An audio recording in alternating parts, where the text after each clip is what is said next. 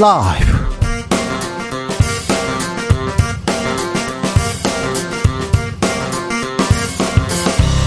2023년 1월 26일 목요일입니다. 안녕하십니까. 주진우입니다. 보수와 대한민국의 최종 병기가 되겠다. 김재원 전, 전 국민의힘 최고위원이 최고위원 출마를 공식 선언했습니다. 전임 지도부 중에 가장 먼저 출사표를 던졌는데요. 음, 정치력이 실정되고 윤심만 남았다고 비판받는 국민의힘 어디로 향하게 될지 그리고 윤핵관 허락은 바닥 받고 지금 출마 선언했는지 물어보겠습니다. 다음 주 월요일부터 실내 마스크 착용 의무가 해제됩니다. 그러니까 실내에서 마스크 착용 지금까지는 의무였는데 권고로 바뀝니다. 기대감 속에서 걱정하는 목소리도 나오는데요. 실내 마스크 의무 해제 우리 삶에 어떤 변화 가져올까요? 어, 대비할 점은 무엇일까요? 이재갑 교수에게 물어봅니다. 가수 이적 씨가 최근 SNS에 3만 원권 지폐가 있었으면 좋겠다는 내용 어, 설날 연휴 내내 큰 화제였는데요. 3만 원권 지폐 도입 필요할까요? 돈으로 모든 걸 환산하는 시대인데 돈 없이도 품위를 지킬 수 있을까요? 철학의 맛에서 고민해 봅니다. 나비처럼 날아 벌처럼 쏜다. 여기는 추진우 라이브입니다. 오늘도 자중차에 겸손하고 진정성 있게 여러분과 함께 하겠습니다. 붕어빵과 함께 대표적인 아, 겨울철 간식이죠. 어묵 많이 드시는 분도 있, 있는데요. 아, 어묵에서 굉장히 중요한 논쟁이 하나 터졌습니다.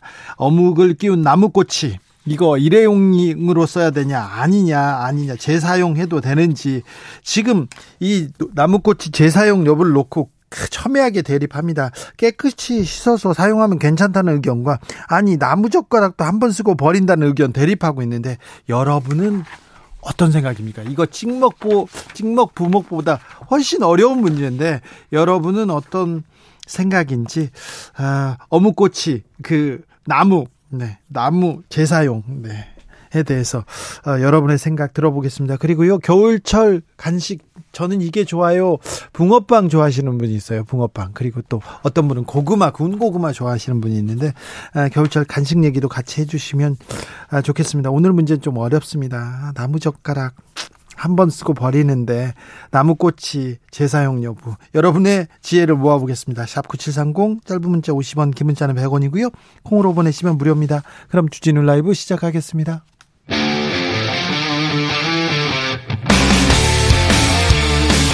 탐사보도 외길 인생 20년. 주 기자가 제일 싫어하는 것은?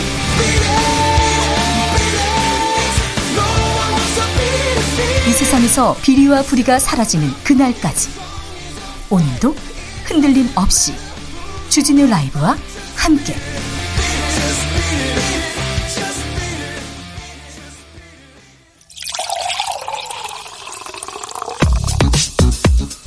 진짜 중요한 뉴스만 쭉 뽑아냈습니다. 주스. 정상근 기자 어서 오세요. 네, 안녕하십니까? 어묵꽃이 있지 않습니까? 어묵 네. 꿰는 꽃이 이게 개당 30에서 50원 정도 한답니다. 이거를 아, 일회 한 번만 써야 될지 재사용해야 될지 정상근 기자는 어떻게 생각하십니까? 네. 어묵은 좋아하시죠? 어묵은 무척 좋아하죠. 한 번 먹으면 몇 개씩 먹습니까? 뭐 한 번 먹으면 뭐 뭐 이대로는 뭐 괜찮겠다 싶을 때까지 먹습니다. 그렇습니다. 한 10개까지도 먹고. 아니, 뭐 그렇게까지 먹지는 않고요. 예. 뭐 두세 개 정도 먹습니다. 그렇습니까? 자, 어묵꼬치 사용은요? 네, 어묵꼬치 사용 뭐 저는 글쎄요. 굉장히 어려운 문제인데. 네. 네. 뭐 저는 뭐 재사용해도 괜찮을 것 같습니다. 깨끗이 그래 닦는다면. 깨끗이 네. 탐나 퐁퐁으로 씻어도 됩니까? 어, 네, 뭐 괜찮지 않을까 싶습니다. 아, 네. 일단 정상근 기자는 그렇게 세, 생각합니다. 아, 저는 좀 어렵더라도 한 번만 사용하시는 게 어떤지 이런 생각을 가지고 있습니다. 난방비 폭등 논란 이어집니다. 아이고 전기세 이렇게 나왔어요. 저 난방비 두 배 올랐어요. 이렇게 인증하시는 분들 많은데요. 정부 여당이 대책을 내놨습니다. 네, 대통령실이 난방비 폭탄에 대한 저소득층 지원 대책을 발표했습니다. 이 동절기 저소득층 에너지 바우처 지원을 기존 15만 원에서 30만 원 정도로 이 두 배 인상하는 방안을 추진하겠다라는 것인데요. 이 117만 가구가 대상이 됩니다. 어, 대통령실은 이와 함께 사회적 배려 대상자인 160만 가구에 대해서도 가스비 할인폭을 어, 기존보다 두 배 늘리기로 했다라고 밝혔고요.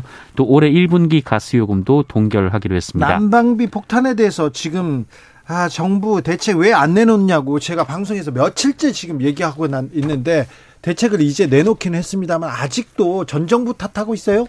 네, 어, 대통령실 최상목 경제수석은 이 최근 난방비가 크게 오른 이유는 어, 지난 몇 년간 가스요금 인상 요인에도 요금 인상을 억제했기 때문이라고 밝혔고요. 이 주호영 국민의힘 원내대표도 문재인 정부의 포퓰리즘으로 인한 폭탄을 윤석열 정부가 치르고 있다라고 밝혔습니다. 국민의힘이어서 오세훈 서울시장도 문정부 포퓰리즘 탓이다 이렇게 남탓 계속합니다. 민주당은 지금 언제까지 남탓하느냐? 정부 여당 정책으로 부족하다 이런 얘기합니다. 네, 민주당은 정부 대책 발표에 환영의 뜻을 밝히면서도 그 에너지 바우처 대상 가구뿐 아니라 이 서민층과 중산층의 피해도 크다라며 조금 더 보편적 차원의 지원이 필요하다라고 밝혔습니다. 어, 이재명 민주당 대표는 오늘 당 긴급회의에 참석을 했는데요. 어, 정부에 약 7조 2천억 원 정도의 에너지 고물가 지원금을 지급하자라고 수정 제안했습니다. 이 코로나19 당시 전 국민에게 차등 지급했던 사례처럼 이 에너지 물가 지원금을 줄 필요가 있다라고 주장했습니다. 날은 춥고요. 경제는 더 어려운 것 같습니다. 우리 경제 지난 4분기에 역성장했습니다. 네, 한국은행은 오늘 지난해 4분기 실질 국내 총생산 선장률이 0, 마이너스 0.4%를 기록했다고 밝혔습니다. 어, 코로나19로 인해 지난 2020년 2분기에 마이너스 3% 역성장을 기록한 이후 2년 6개월 만의 역성장입니다. 어, 우리 경제의 양대 축인 민간 소비, 수출 모두 부진했다라고 하는데요. 이 코로나19 거리두기가 해제되면서 빠른 회복세를 보이던 민간 소비는 4분기 들어서 다시 0.4% 감소했다고 합니다. 수출 부진은 매우 심각합니다. 더 큰 문제는요. 올해입니다. 올해 상황은 어떻습니까? 네, 그 4분기 마이너스 성장에도 불구하고 그나마 지난해 같은 경우에는 그 연간 기준 우리 경제 성장률이 한국은행의 전망치였던 2.6% 수준을 달성했다라고 합니다. 예, 하지만 문제는 올해인데요. 한국은행은 지난해 11월 이 수정 경제 전망을 통해 우리 경제 성장률을 1.7%로 전망을 했는데 어, 이것 자체도 우리 경제 잠재 성장률을 밑도는 것이자 어, 또 가장 낮은 수준이기도 합니다. 2000년대 들어서 그 전에도 IMF 때 말고는 1% 성장이라 이거는 뭐 성장이라고 보지도 않았었는데 매우 암울합니다. 그런데 세계 경제도 전망은 암울하거든요. 네, 유엔의 올해 세계 경제 성장률 전망치가 지난해 예측했던 3%를 크게 밑도는 1.9%로 수정됐습니다. 어, 유엔은 높은 인플레이션과 공격적인 자금 기축, 이 불확실성의 증대, 경기 침체 등으로 개발도상국과 선진국 할 것 없이 이 많은 나라가 올해 경기 침체를 예상하고 있다라고 밝혔습니다.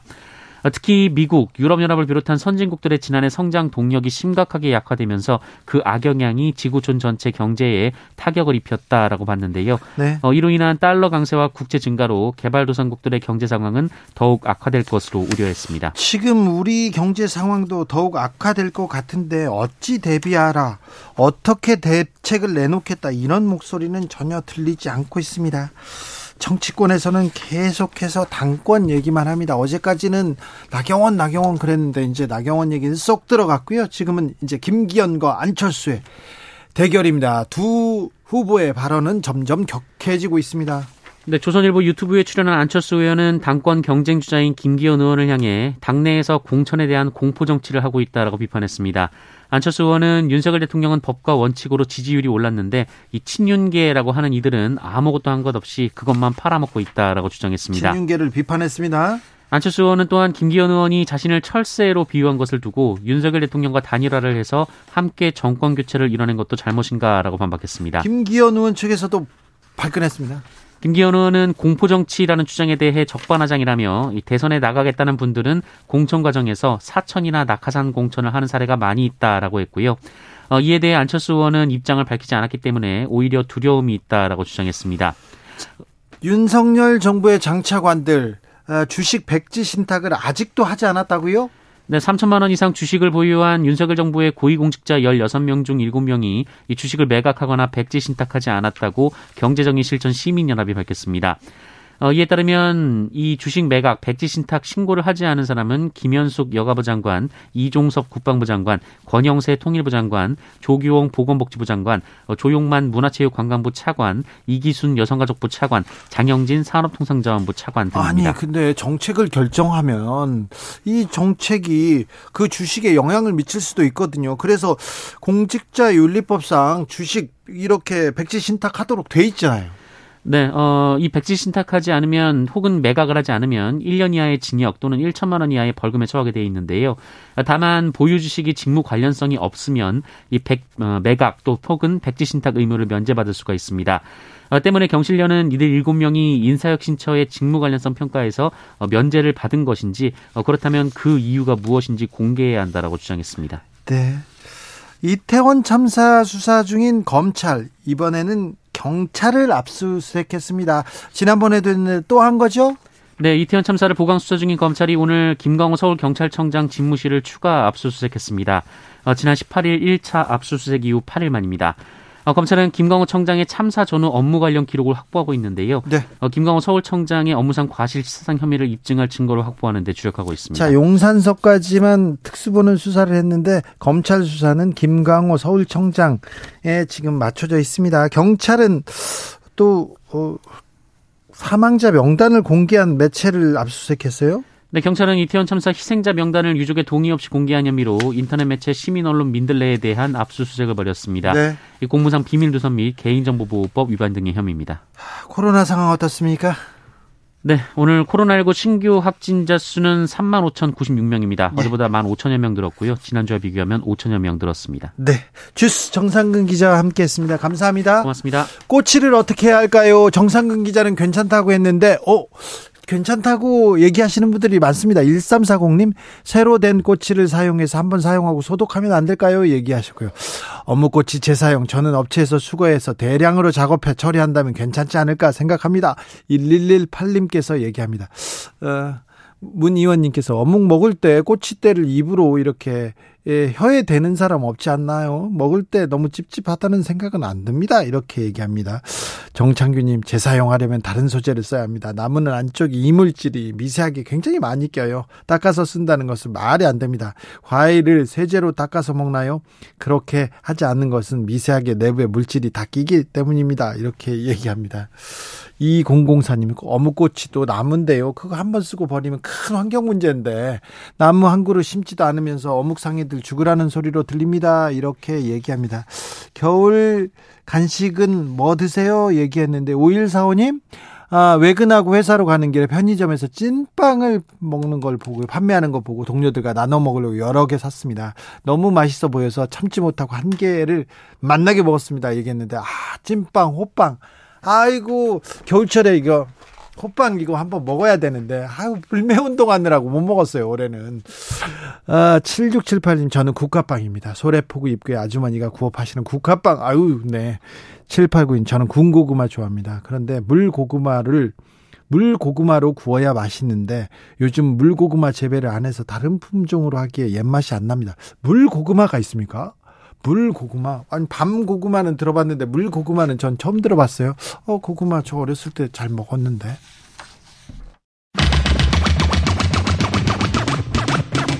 주진우 라이브.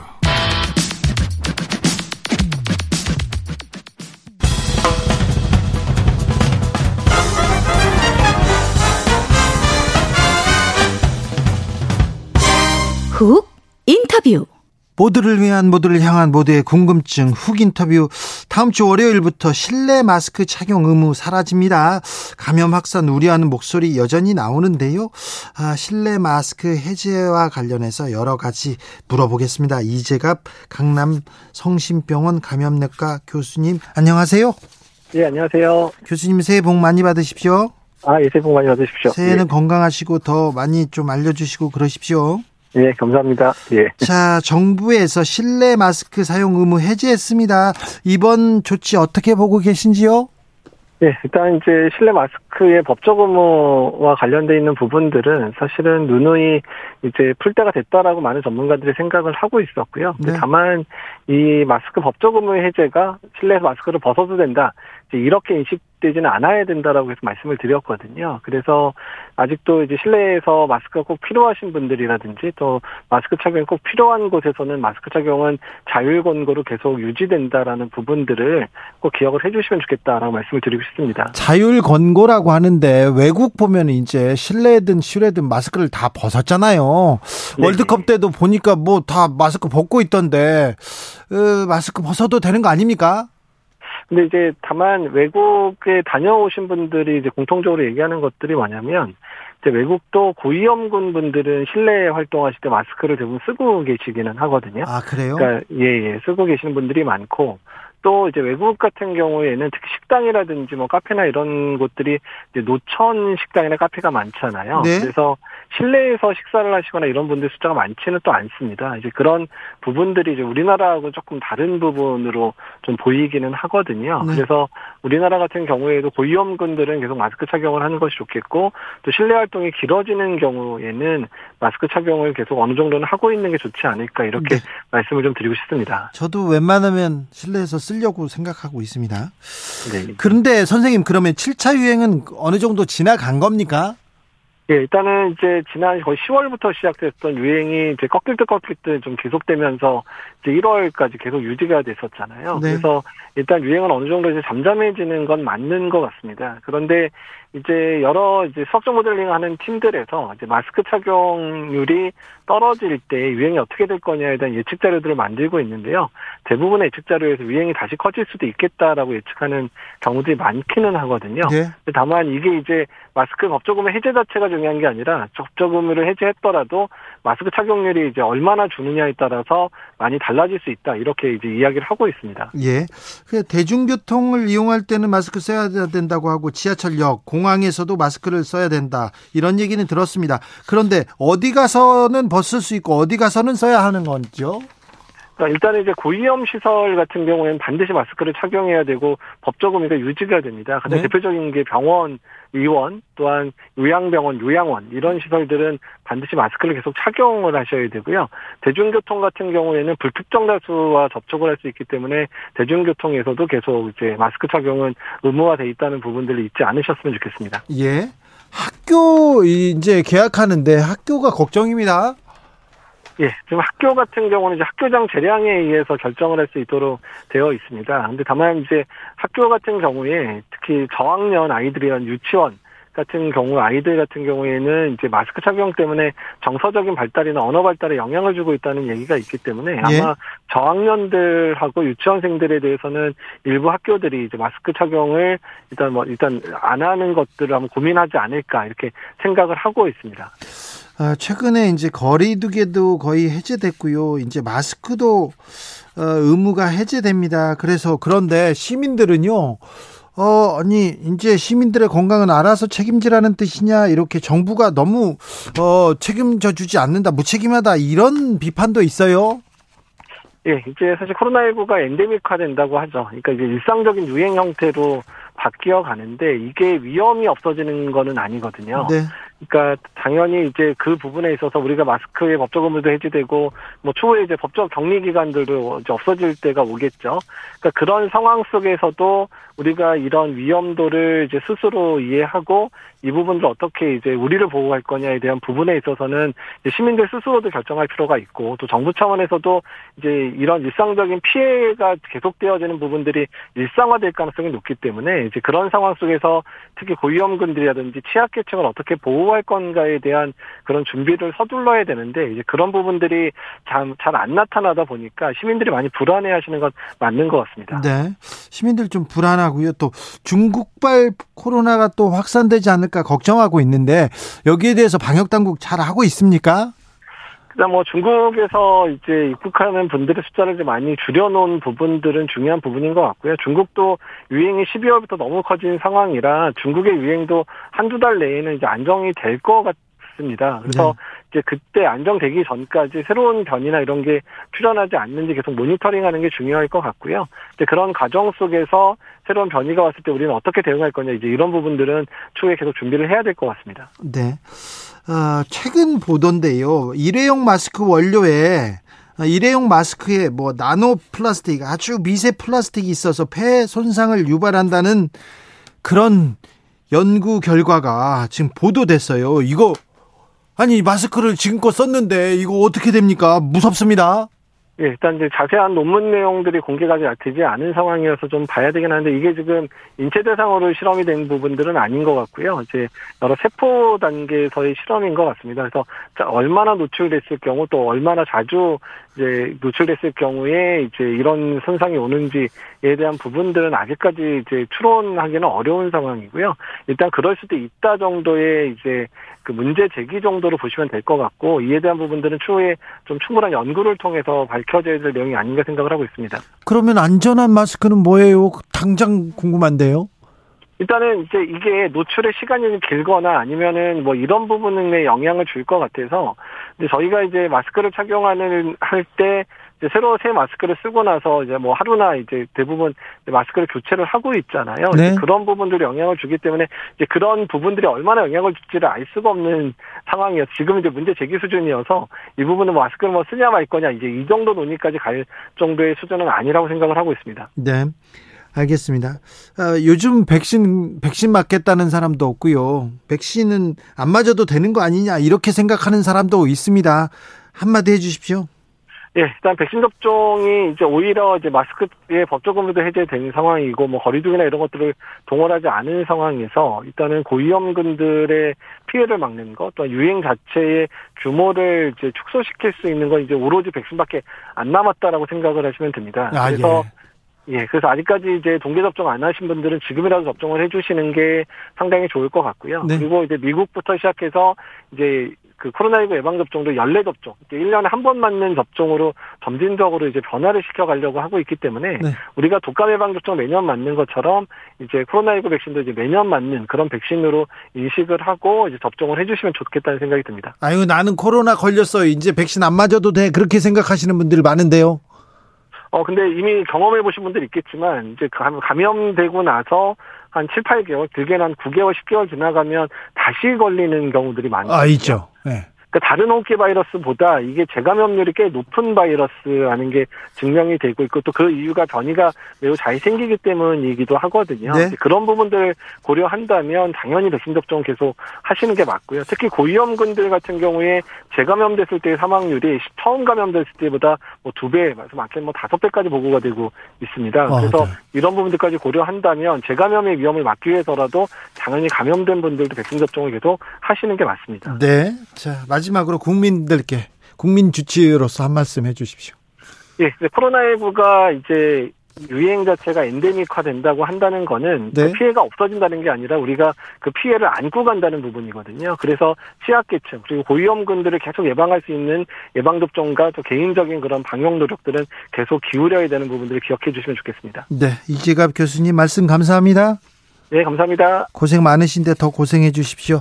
교통정보 알아보고 가겠습니다. 임초희 씨.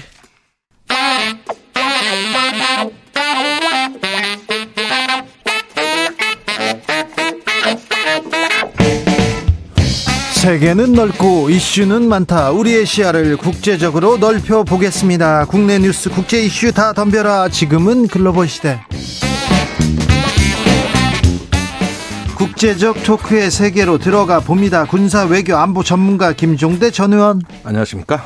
세계적인 평론 스케일 임상훈 인문결 연구소장. 안녕하십니까? 네.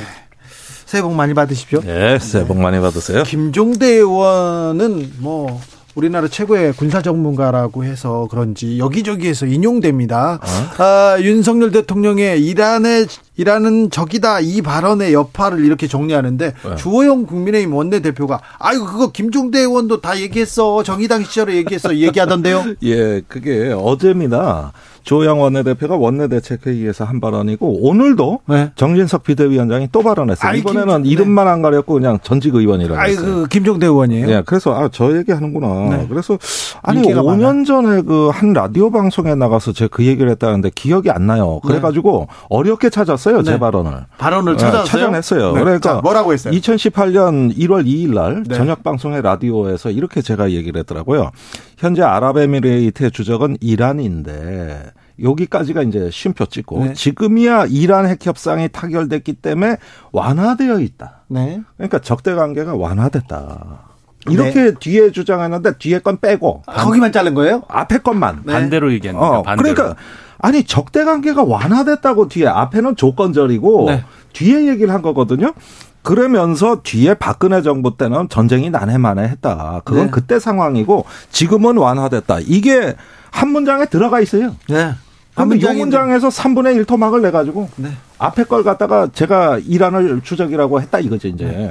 그- 그러니까 이게 이게 인용을 이렇게 해버리니까 아니 이런 식으로 따지자면 성경에도 신은 없다는 말이 있습니다. 앞뒤 다 잘라내면 악인은 일컬어 신은 없다 하더라. 그러니까 이걸 다 붙여줘야 이 맥락인데 이게 반대로 이렇게 고두절미해버리. 아 제가 미치겠어요 아주. 알겠어요. 그러니까 의원님이 지금 말하신 게 정, 정 반대로 지금 인용을 한 거잖아요. 네.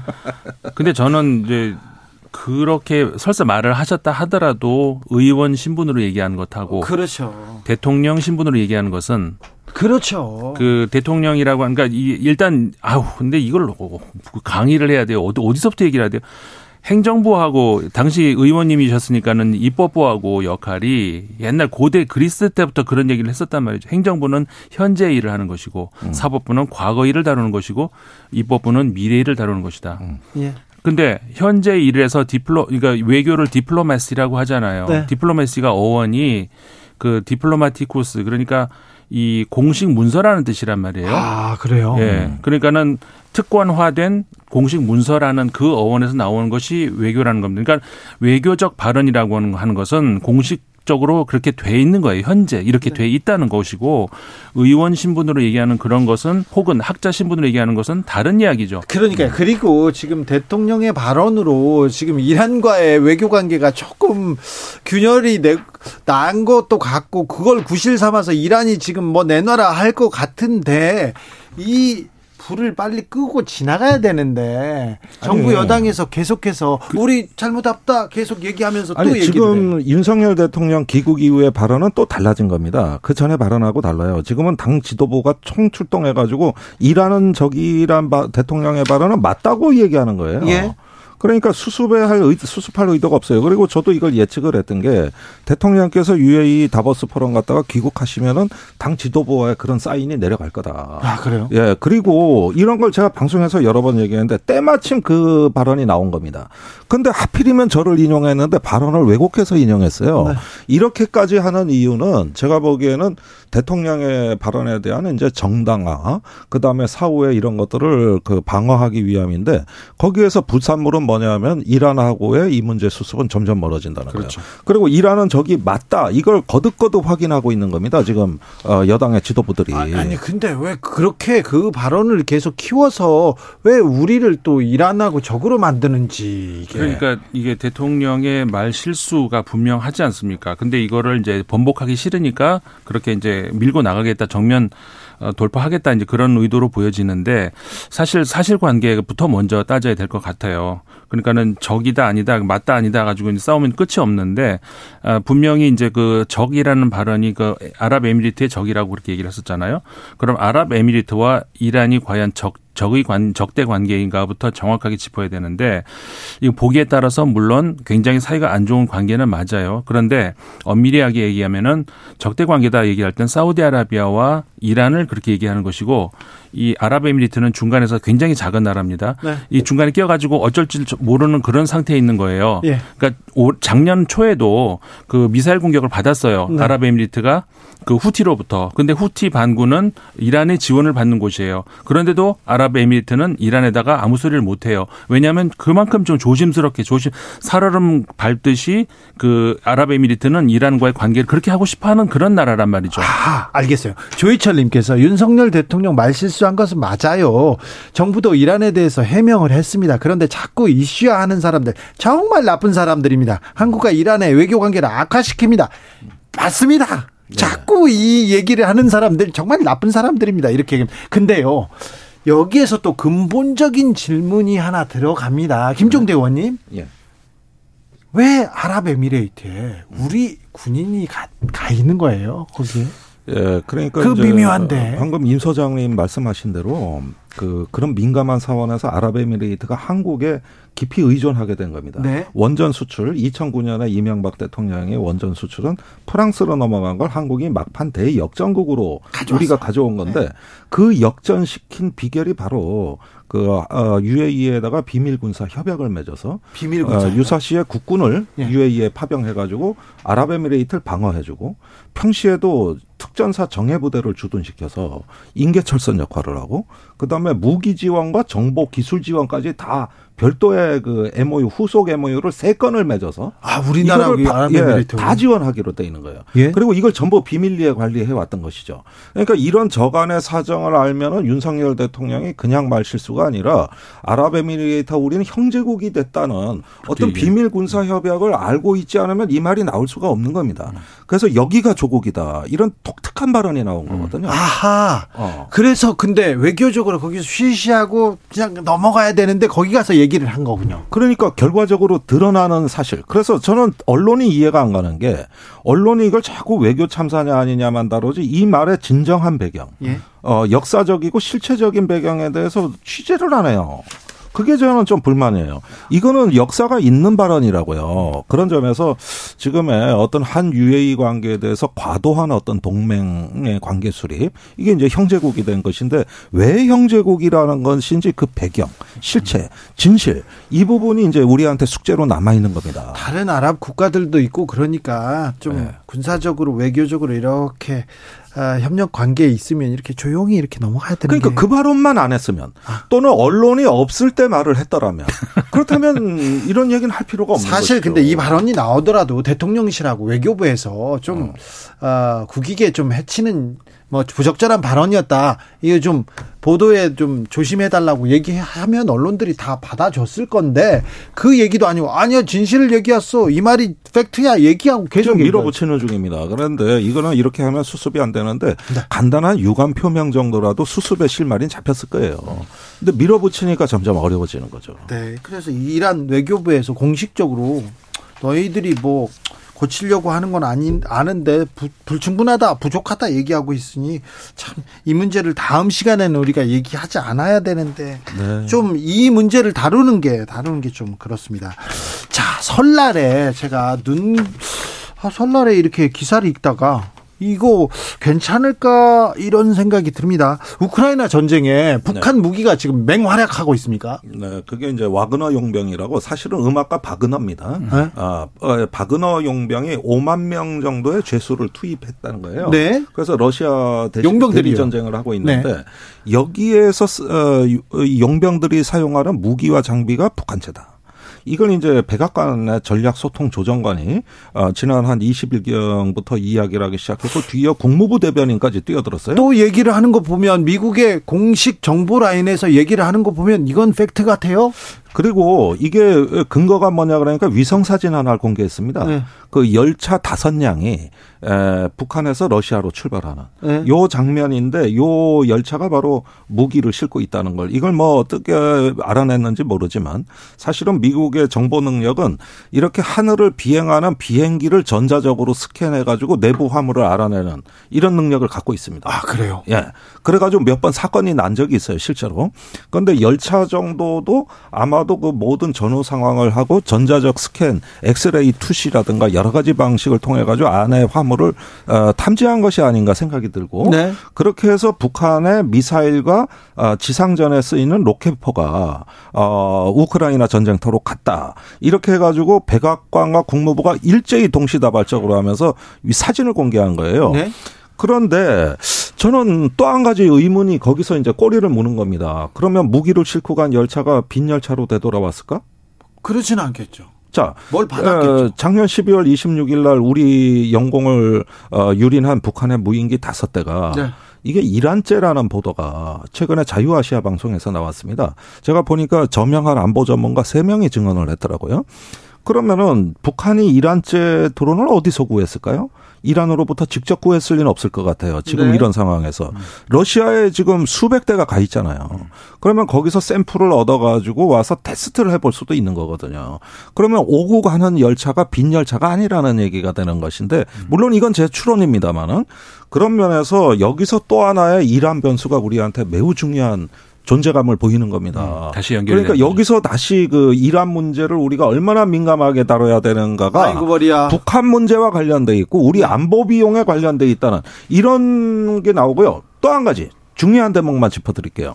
자유아시아 방송에서 이 뉴스를 보도하면서 그 백악관에서는 뭐냐면 북한의 무기가 러시아로 넘어가고 있다는 문제에 대해서 그 대책을 한국 정부와 협의하고 있다고 그랬습니다.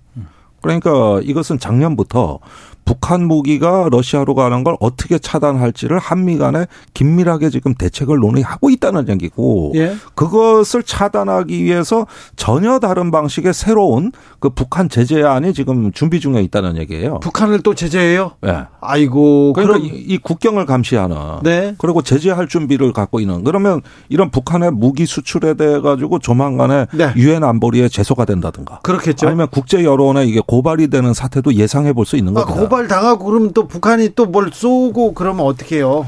아니 그런데 이번에 무인기가 넘어온 거에 대한 유엔 사령부의 조사 결과가 오늘 나왔는데 이때 북한이 우리를 유린한데 우리가 피해자가 아니라 한국 정부도 피의자. 한국 정부도 같이 정전 협정을 입원했다. 오늘 발표가 이렇게 나와 버리니까 한국도 보냈으니까. 예.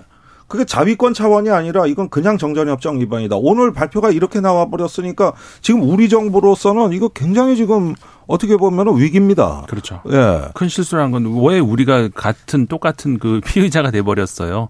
그 유엔에서 판단하는 것이 그 양쪽이 다 잘못을 한 거로 돼 버렸단 말이에요. 이게 뭐 쌍방과실. 그렇죠. 뭐 이거 어떻게 했길래 이렇게 됐냐는 그런 것이고 그리고 의원님 그 아까 말씀하신 그, 그 무인기가 넘어왔 그 시점 그리고 네. 어, 미국하고 한국하고 정부가 그, 그 이야기 협의를 하고 있다는 그 시점이 음. 윤석열 대통령이 아랍에미리트를 가기 전 전입니다. 전이죠. 그러니까 이 보도는 그 후에 나왔으나 뭐 여러 가지 정황을 보면 이미 작년 말부터 음. 이 얘기는 한미 간에 오고 갔던 대화입니다. 그걸 이제 발표하는 거란 말이죠. 네. 자, 그런데요. 음, 우크라이나 전쟁에서 미국이 우크라이나에 에이브럼스 탱크 31대, M1 M1. 에이브럼스 네. 탱크 31대를 지원한다고 밝혔습니다. 아, 탱크 지원이라 이건 어떤 의미가 있나요? 어, 아, 요것도 제가 조금 말씀드려야겠는데 작년에 우리가 가장 인상적으로 본 기사는 미국이 우크라이나에 패트리엇 지대공 요격 무기를 제공하기로 했다. 이게 굉장히 깜짝 뉴스였어요. 네. 드디어 전략 자산이 가는구나. 그리고 이어서 나온 게 미국의 에이브럼스 전차를 갖다가 31대. 네. 요게 한 개 대대 편성입니다. 한 개 대대가 31대. 네. 그러니까 일개 대대분을 보내고 그 다음에 독일이 레오포드 전차를 독일도 보내요. 예, 보내고 폴란드도 레오포드 전차를 보내고 이렇게 해 가지고 총 62대 두 개 대대 규모의 전차가 제공된다는 거거든요. 그러면 패트리엇 미사일 어느새 탱크 이런 것들이 이제 나오게 되고 하면은 이거는 이제 올 봄부터 전쟁 양상이 바뀐다는 거예요. 이게 아마도 현장에서 전투 능력을 갖추는 시기는 올 봄쯤이 될 것 같아요. 당장은 이게 지금 전력 발휘가 안 됩니다. 준비가 필요하고 훈련을 해야 되니까. 그러면은 이제 날씨가 따뜻해졌을 때부터 어 상당한 수준의 공격과 방어 능력을 우크라이나군이 보유하게 되는 것이고 이건 전쟁 수행하는 전투 방식에 있어 가지고 차원이 달라지는 거예요. 탱크가 투입되면 그렇습니까? 그렇습니다. 탱크만 가는 게 아니라 탱크를 방어하기 위한 무인 정찰기라든가 여러 가지 지대공 미사일에 대한 대책이라든가 해서 이 편제와 싸우는 방식이 다 바뀌는 겁니다. 이- 그냥 탱크만 가는 게 아니에요. 지난 가을 이후로 우크라이나가 그 영토를 조금씩 조금씩 회복해 나가지 않았습니까? 그러다 겨울이 넘어올 즈음 해가지고 보병 간의 그 공방이 조금 이제 그 소강 상태가 되고 그 미사일 공격, 포병 간의 이제 공격들이 계속하는 그 이- 그런 양상으로 갔단 말이죠. 근데 지금 의원님 말씀하신 것처럼 이제 볼- 봄쯤 되면은 본격적으로 다시 보병 전투가 이제 시작이 된, 다, 다 한마디로 말해서 이땅 따먹기가 다시 시작될 거라는 것이죠.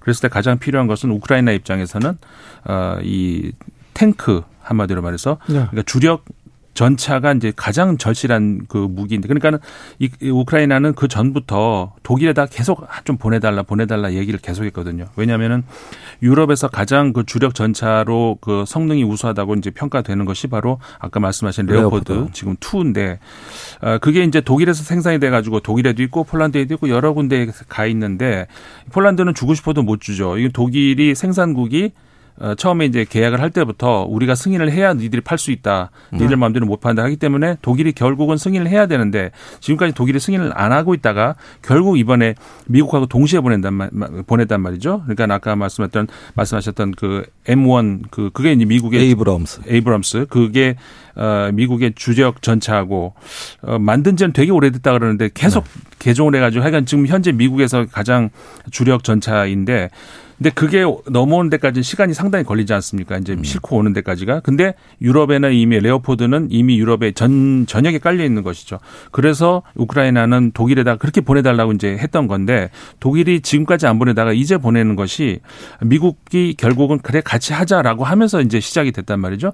그래서 저는 이게 우크라이나 전쟁뿐만 아니라 또 다른 면이 하나가 보이는 것이 아이 역시 유럽이 아직까지도 그 미국 이게 전그 이 그 전투와 관련돼서도 미국의 그늘에서 벗어나려면 아직 멀었다라는 생각이 들, 수, 들 수밖에 없는 그런. 어, 그런데 이게 세계에서 제일 좋은 전차가 가는 거거든요. 네. 예. 세계 최강 전차입니까? 최강 전차입니다. 그런데 뭐 그런데 레오포드 전차가 최근에 생산 물량이 적어서 현지에서 쓰다 보면 군수품도 부족하고 운영도 잘 안 돼 가지고 결국 한국제 전차가 그래도 낫다는 평가가 나올 가능성이 높아요. 그래요? 예. 자, 한국 전차 수준도 상당합니까? 아, 우리는 많이 생산해서 네. 이 운용의 안정성을 기하고 있지 않습니까? 아, 매일 실전 연습하고 그리고 어. 우리나라처럼 이렇게 연습 훈련 많이 하는 데가 어디 없잖아요. 없고 네. 이렇게 수요가 규모의 경제가 갖춰진 나라도 없고. 아 그래요? 예, 그래서 폴란드로 지금 수출하는 거거든요. 아, 흑표 전차. 그래요? 예, 흑표, 흑표. 전차. 네.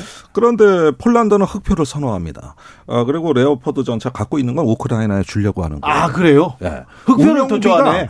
연료비하고 운영비가 너무 비싸요. 이거 완전히 기름 먹는 하마라고. 레오포드는요? 예, 그런데 우리 전차는 짜임새가 있단 말이에요. 네.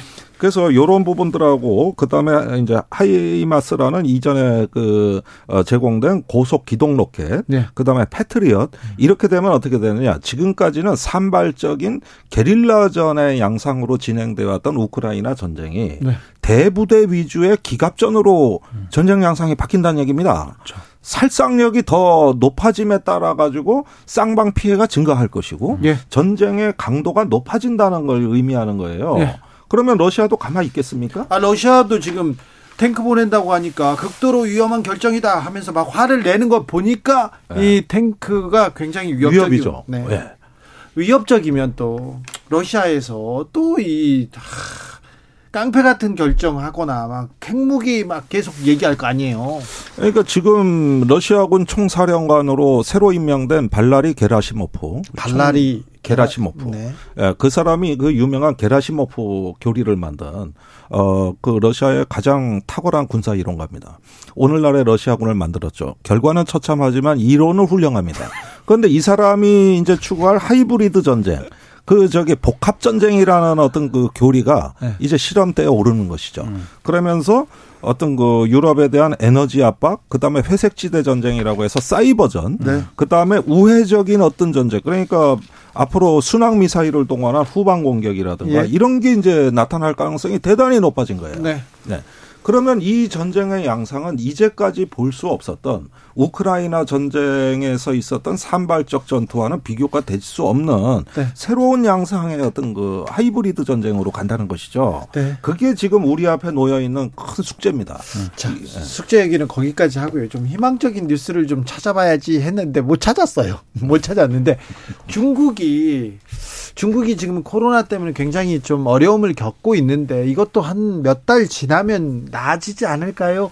중국이 이제 뭐 지금은 중국 부자들이 엑소더스 한다 이런 얘기도 있는데 중국 코로나만 이렇게 조금 피하면 그다음에 중국 부자들 중국의 돈이 또 외국으로 나오면서 약간 우리한테 경기에 훈풍을 주지 않을까 이런 기대를 해보는데 뭐 기대를 가져도 됩니까? 뭐 전 세계적으로 지금 그 코로나가 이제 그, 그 with 코로나 소위 말해서 그래서 정상화 쪽으로 가면서 정상화 다 됐는데 중국만 안 돼가지고요. 그렇죠. 근데 중국도 이제 푼다는 거 아닙니까? 네. 그러니까 중국이 중국에서 이제 그 돈이 쏟아져 나온다는 것. 네. 사실은 우리나라, 일본, 그 다음에 몇몇 나라들은 이제 중국 에서 이제 손님들이 쏟아져 나오는 것에 대해서 기다리고 있죠. 격리 기대하죠. 차원에서 그러니까 그 전은 걱정을 많이 했었죠. 근데 네. 그 전에 동남아시아는 굉장히 지금 뭐막 입이 환영하고 있죠. 입이 찢어져라 이제 반기고 있는 그런 건데 중국 돈이 어 이제 쏟아져 나오기를 기다리고 기다리고 있는 것이고 전 세계적으로 어쨌든 간에 굉장히 많은 그 지금 그 우리나라도 그렇고 전 세계적으로 이 항공이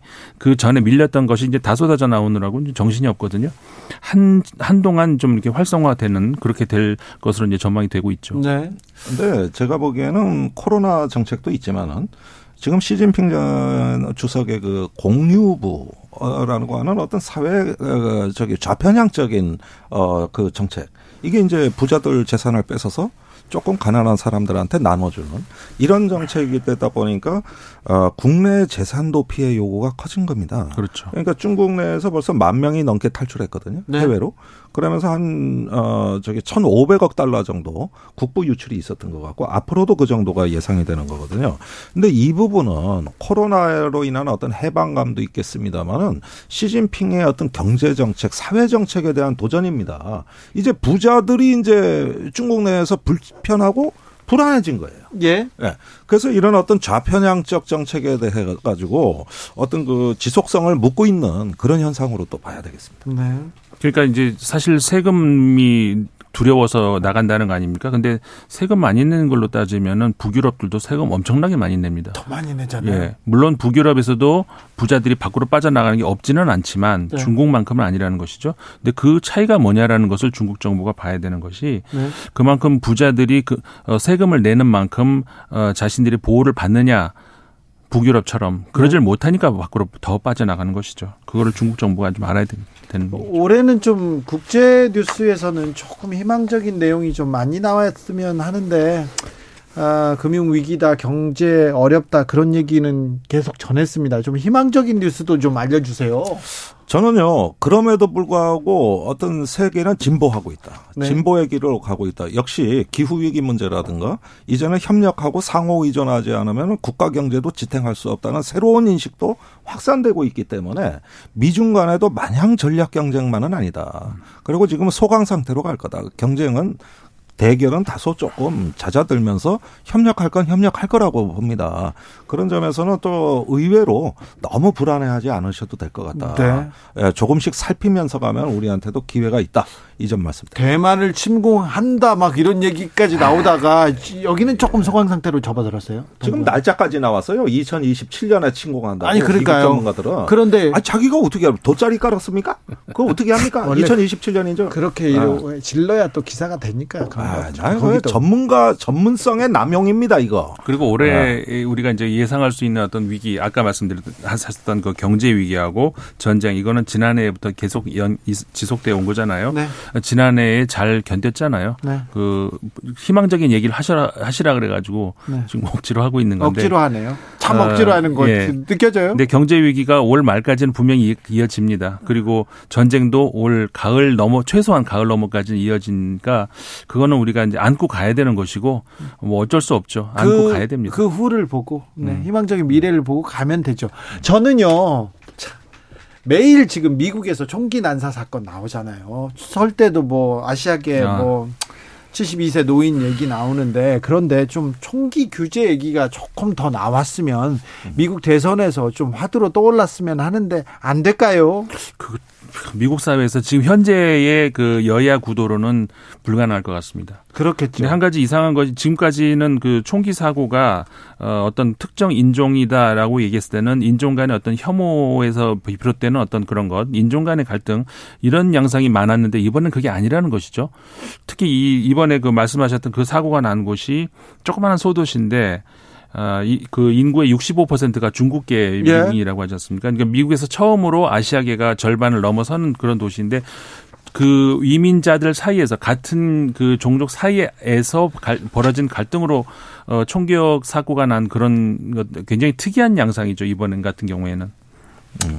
네, 근데 매- 미국에서 매일 이렇게 총기 난사 사건이 생겨요. 근데 그러면서도 아, 어디에서 총기 난사 사건으로 몇 명이 죽었습니다. 그러면서도 그 다음 날 또 다른 총기 난사 사건으로 덮고 네, 이해가 그- 좀안 돼요. 근데 저는 심각하게 보는 게 그 어떤 총기가 사용됐느냐인데 AK 계열의 돌격 소총. 그 탄창에 10발 이상 들어가는 그 불법이잖아요. 예, 이런 반자동 소총이 지금 총기 사건에 등장하고 있다는 거예요. 음. 같은 것도 권총으로 의한 거냐, 자동 화기에 의한 거냐 다릅니다. 네. 근데 최근으로 올수록 그런 어떤 돌격 소총이 이거 전쟁 때나 사용되는 건데 이게 나타나고 있다는 거예요. 이런 반자동 소총이 지금 미국 내에 2천만 정 이상 있는 걸로 보여집니다. 사람 인구보다 많을 수도 있는. 그러니까 지금 올해 23일까지만 봤을 때 네. 38건이 나왔어요. 그러니까요. 가장 많은 지금 총기 사고가 나고 있는. 김종대, 임상훈 두 분 감사합니다. 고맙습니다. 오늘도 감사하고 복 많이 받으세요.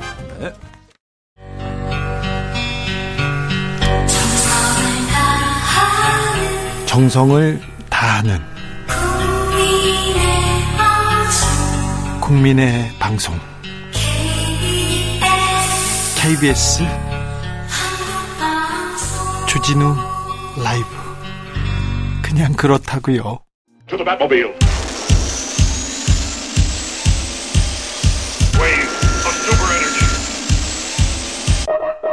주기자의 1분. 들기만 하면 품절. 김건희 한동훈 가방의 놀라운 공통점 한국 경제가 놀라운 기사를 내놓았습니다. 궁금해요. 공통점이 뭔지. 그런데 아, 기사를 이렇게 썼더라고요. 보수 셀럽 김건희 한동훈 든 가방의 놀라운 공통점 뭔가 봤더니 합리적 가격으로 형성된 한국의 소규모 브랜드를 브랜드 제품이라는 것이다.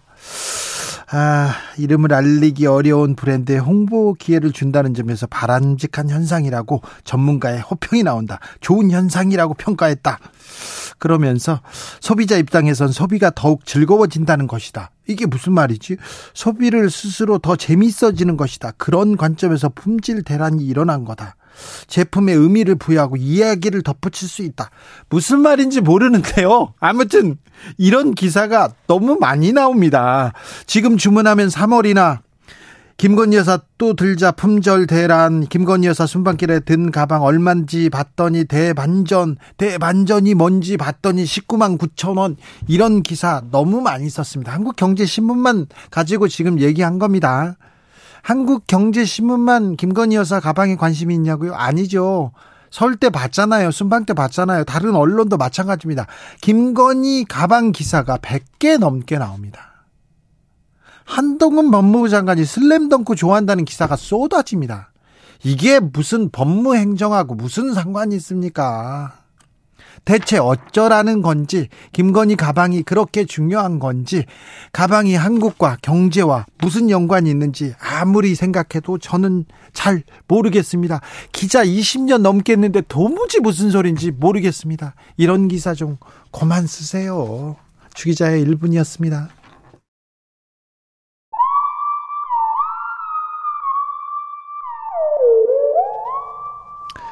장기하의 부럽지가 않아.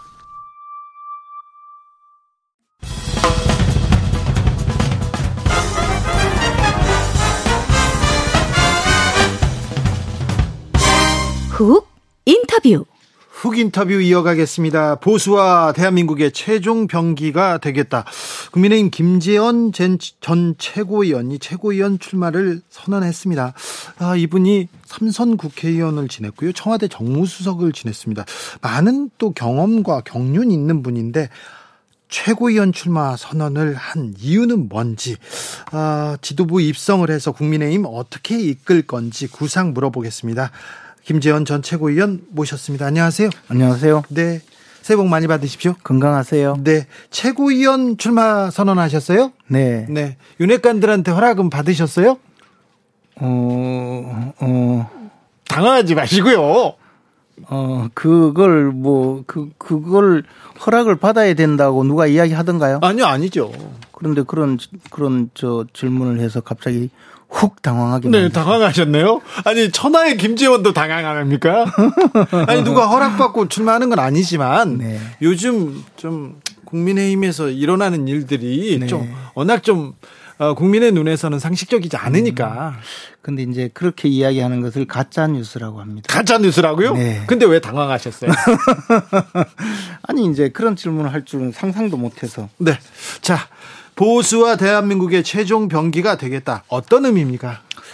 어, 사실 이제 우리나라가 자꾸 진영 논리로 너무 가서 이런 또 어, 상황이 되고 말았는데요. 네. 어, 당장에는 어, 윤석열 정부가 출범을 하고 지금 벌써 8개월이 지났는데 네. 이 모든 사안이 그 진영 논리로서 끝까지 가고 있거든요. 그렇죠. 정치는 없다. 어디 있니? 네. 이렇게 물어봅니다. 그래서 이제 뭐 그런 상황이다 보니까 네. 또 어, 나름대로 우리 당에서 네. 좀 음, 제대로 전투력을 갖추고 네. 또 어, 당내뿐만 아니라 대외적으로도 네. 좀 적극적으로 활동을 할 필요가 있다라는 생각으로 네. 이제 선거용으로 네. 캐치프레이즈를 잡았습니다. 알겠습니다. 정치력을 가진 사람들이 정치 네. 일선에 좀 나서야 되는데 네. 지금 것은 지금 윤석열 정부 8개월인데 국민의힘이 네. 음, 정치력, 뭐 능력 보여주지 않았어요? 아니 뭐 저 대통령께서 충분히 정치력과 능력을 보여주고 있죠. 대통령만 보여주는데 당은 뭐 합니까? 그러면 당이 그래서 이제 비대위가 어, 여당에서 비대위가 네. 진행이 되고 있고 이렇기 때문에 이제 좀 더그그 확실한 네. 음, 능력을 갖춘 어 지도부가 출범을 하고 예. 어뭐 그렇게 구성이 되어야만이 이제 어 대통령 을 또 뒷받침하고 소수 여당으로서 네. 어 총선에도 제대로 어 임할 수 있다 이런 판단으로 네. 어, 최종 병기라는 그 표현으로 썼습니다. 최종 병기는 사실 한번 등장하면 모든 걸 다 끝장내버리는 아, 그래서 음, 예, 저 병기이기 때문에 네. 제가 그 역할을 하겠다. 아유, 그래 국민의힘 끝장냅니까? 평정하겠다는 아, 거죠. 평정하겠다. 알겠습니다. 아, 사실은 윤석열 대통령 눈치만 보는 거 아니냐. 국민의힘이 역할을 못했다. 처음에는 윤석열 대통령 발목 잡기 하다가 그 다음에는 심기만 경호했다. 이런 얘기 나오는데 국민의힘이 정말 좀 정치력을 보여서 정부 여당이 좀 역할을 해야 됩니다. 뭐 그런 비판이 그 아주 비판적인 네. 어, 아주 비판적인 건 아니고요. 그런 비판을 하고 있고 네. 어, 또뭐 어, 그런 비판을 듣는 것도 네. 사실 뭐 정치 역할이지만 어쨌든 네. 어, 그런 비판도 겸허하게 예. 받아들여야 되죠. 그래서 어, 전당대회를 거치면서 네. 그 어, 당의 리더십을 제대로 확립하고 예. 어, 그를 통해서 앞으로 이제 굳건한 여당을 만들어야 된다고 알겠습니다. 봅니다. 정치가 실종됐다. 정치력 아예 사라졌다고 얘기하는데 아무튼 국민의힘 정치력 복원될지 김재원이 힘을 보탤지 좀 지켜보겠습니다. 기대하는 사람도 좀 있어요. 많습니다. 고맙습니다. 자 그런데요. 네. 그 정치를 깊게 보는 분이니까 좀 물어볼게요. 아이 또 뭐 이렇게 힘든 질문을 하려고. 그래서 이제 나경원 전 의원은 어떻게 되는 겁니까? 일단 저 출마하지 않기 때문에 네. 출마하지 않으면 이제 사라질 거 아니에요. 이제 국민의 관심에서도 정치권에서도 이렇게. 음, 나경원 전 대표만한 또 그 여성 정치인이 네. 사실 우리 당에 없어요. 그리고 또 앞으로도 뭐 훌륭한 역할을 많이 하리라고 저는 기대하고 아니, 있습니다. 반윤의 우두머리라고 다 거의 초주검이 됐어요. 이제. 뭐 반윤은 아니죠. 사실 제가 봤을 때 네. 반윤으로 될 수 있는 분도 아니고 그렇죠. 또뭐 반윤도 아니고 네. 그러나 어쨌든 뭐 과정에서 좀 매끄럽지 못한 여러 가지 일이 네. 그것이 이제 오히려 갈등으로 커져서 비롯된 문제인데 음 앞으로 또 정치적인 역할은 충분히 다시 할 수 있지 않을까 저는 뭐 기대합니다. 나경원 전 의원이 당권 경쟁에서 빠지면 김기현 후보한테 유리합니까? 안철수 후보한테 유리합니까? 저는 이제 궁극적으로는 김기현 후보에게 더 유리하리라고 봐요. 그럴 것 같은데요. 네. 그런데 나경원 후보를 너무 이렇게 주변에서 너무 때려서 네. 그런지 지금 네. 안철수 후보가 올라갑니다.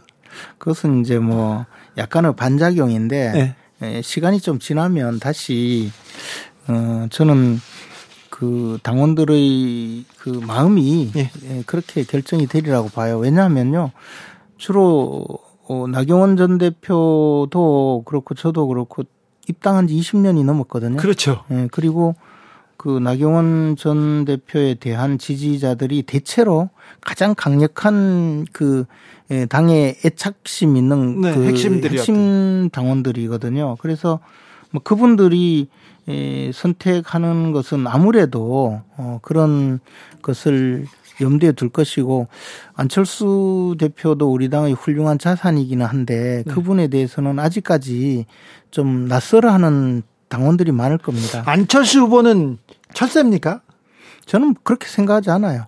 철새라던데요. 음, 저는 이제 안철수 후보께서, 안철수 의원께서 처음에, 어, 정치권에 진입할 당시부터 저는 너무나 잘 알고 있거든요. 네. 제가 직접 뭐, 어, 어떤 역할을 한 것은 아니고, 그때 당시에 안철수 후보를 돕던 분들이 가장 가까이서 돕던 분들이 제주에 참 많았어요. 대구 경북 사람들이 많았어요. 그뿐만 아니고 직접 이제 캠프에서 일하던 분 네. 이런 분들 많아서 저는 안철수 어, 의원에 대해서 간접적으로 많은 이야기도 듣고 했는데 근데 이제 그 안철수 의원께서 정치를 너무 이상적으로 생각해서 민주당 쪽으로 가서 네.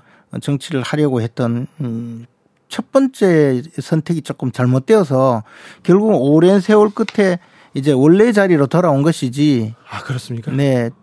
원래부터 어, 그때 당시 그 여당이던 네.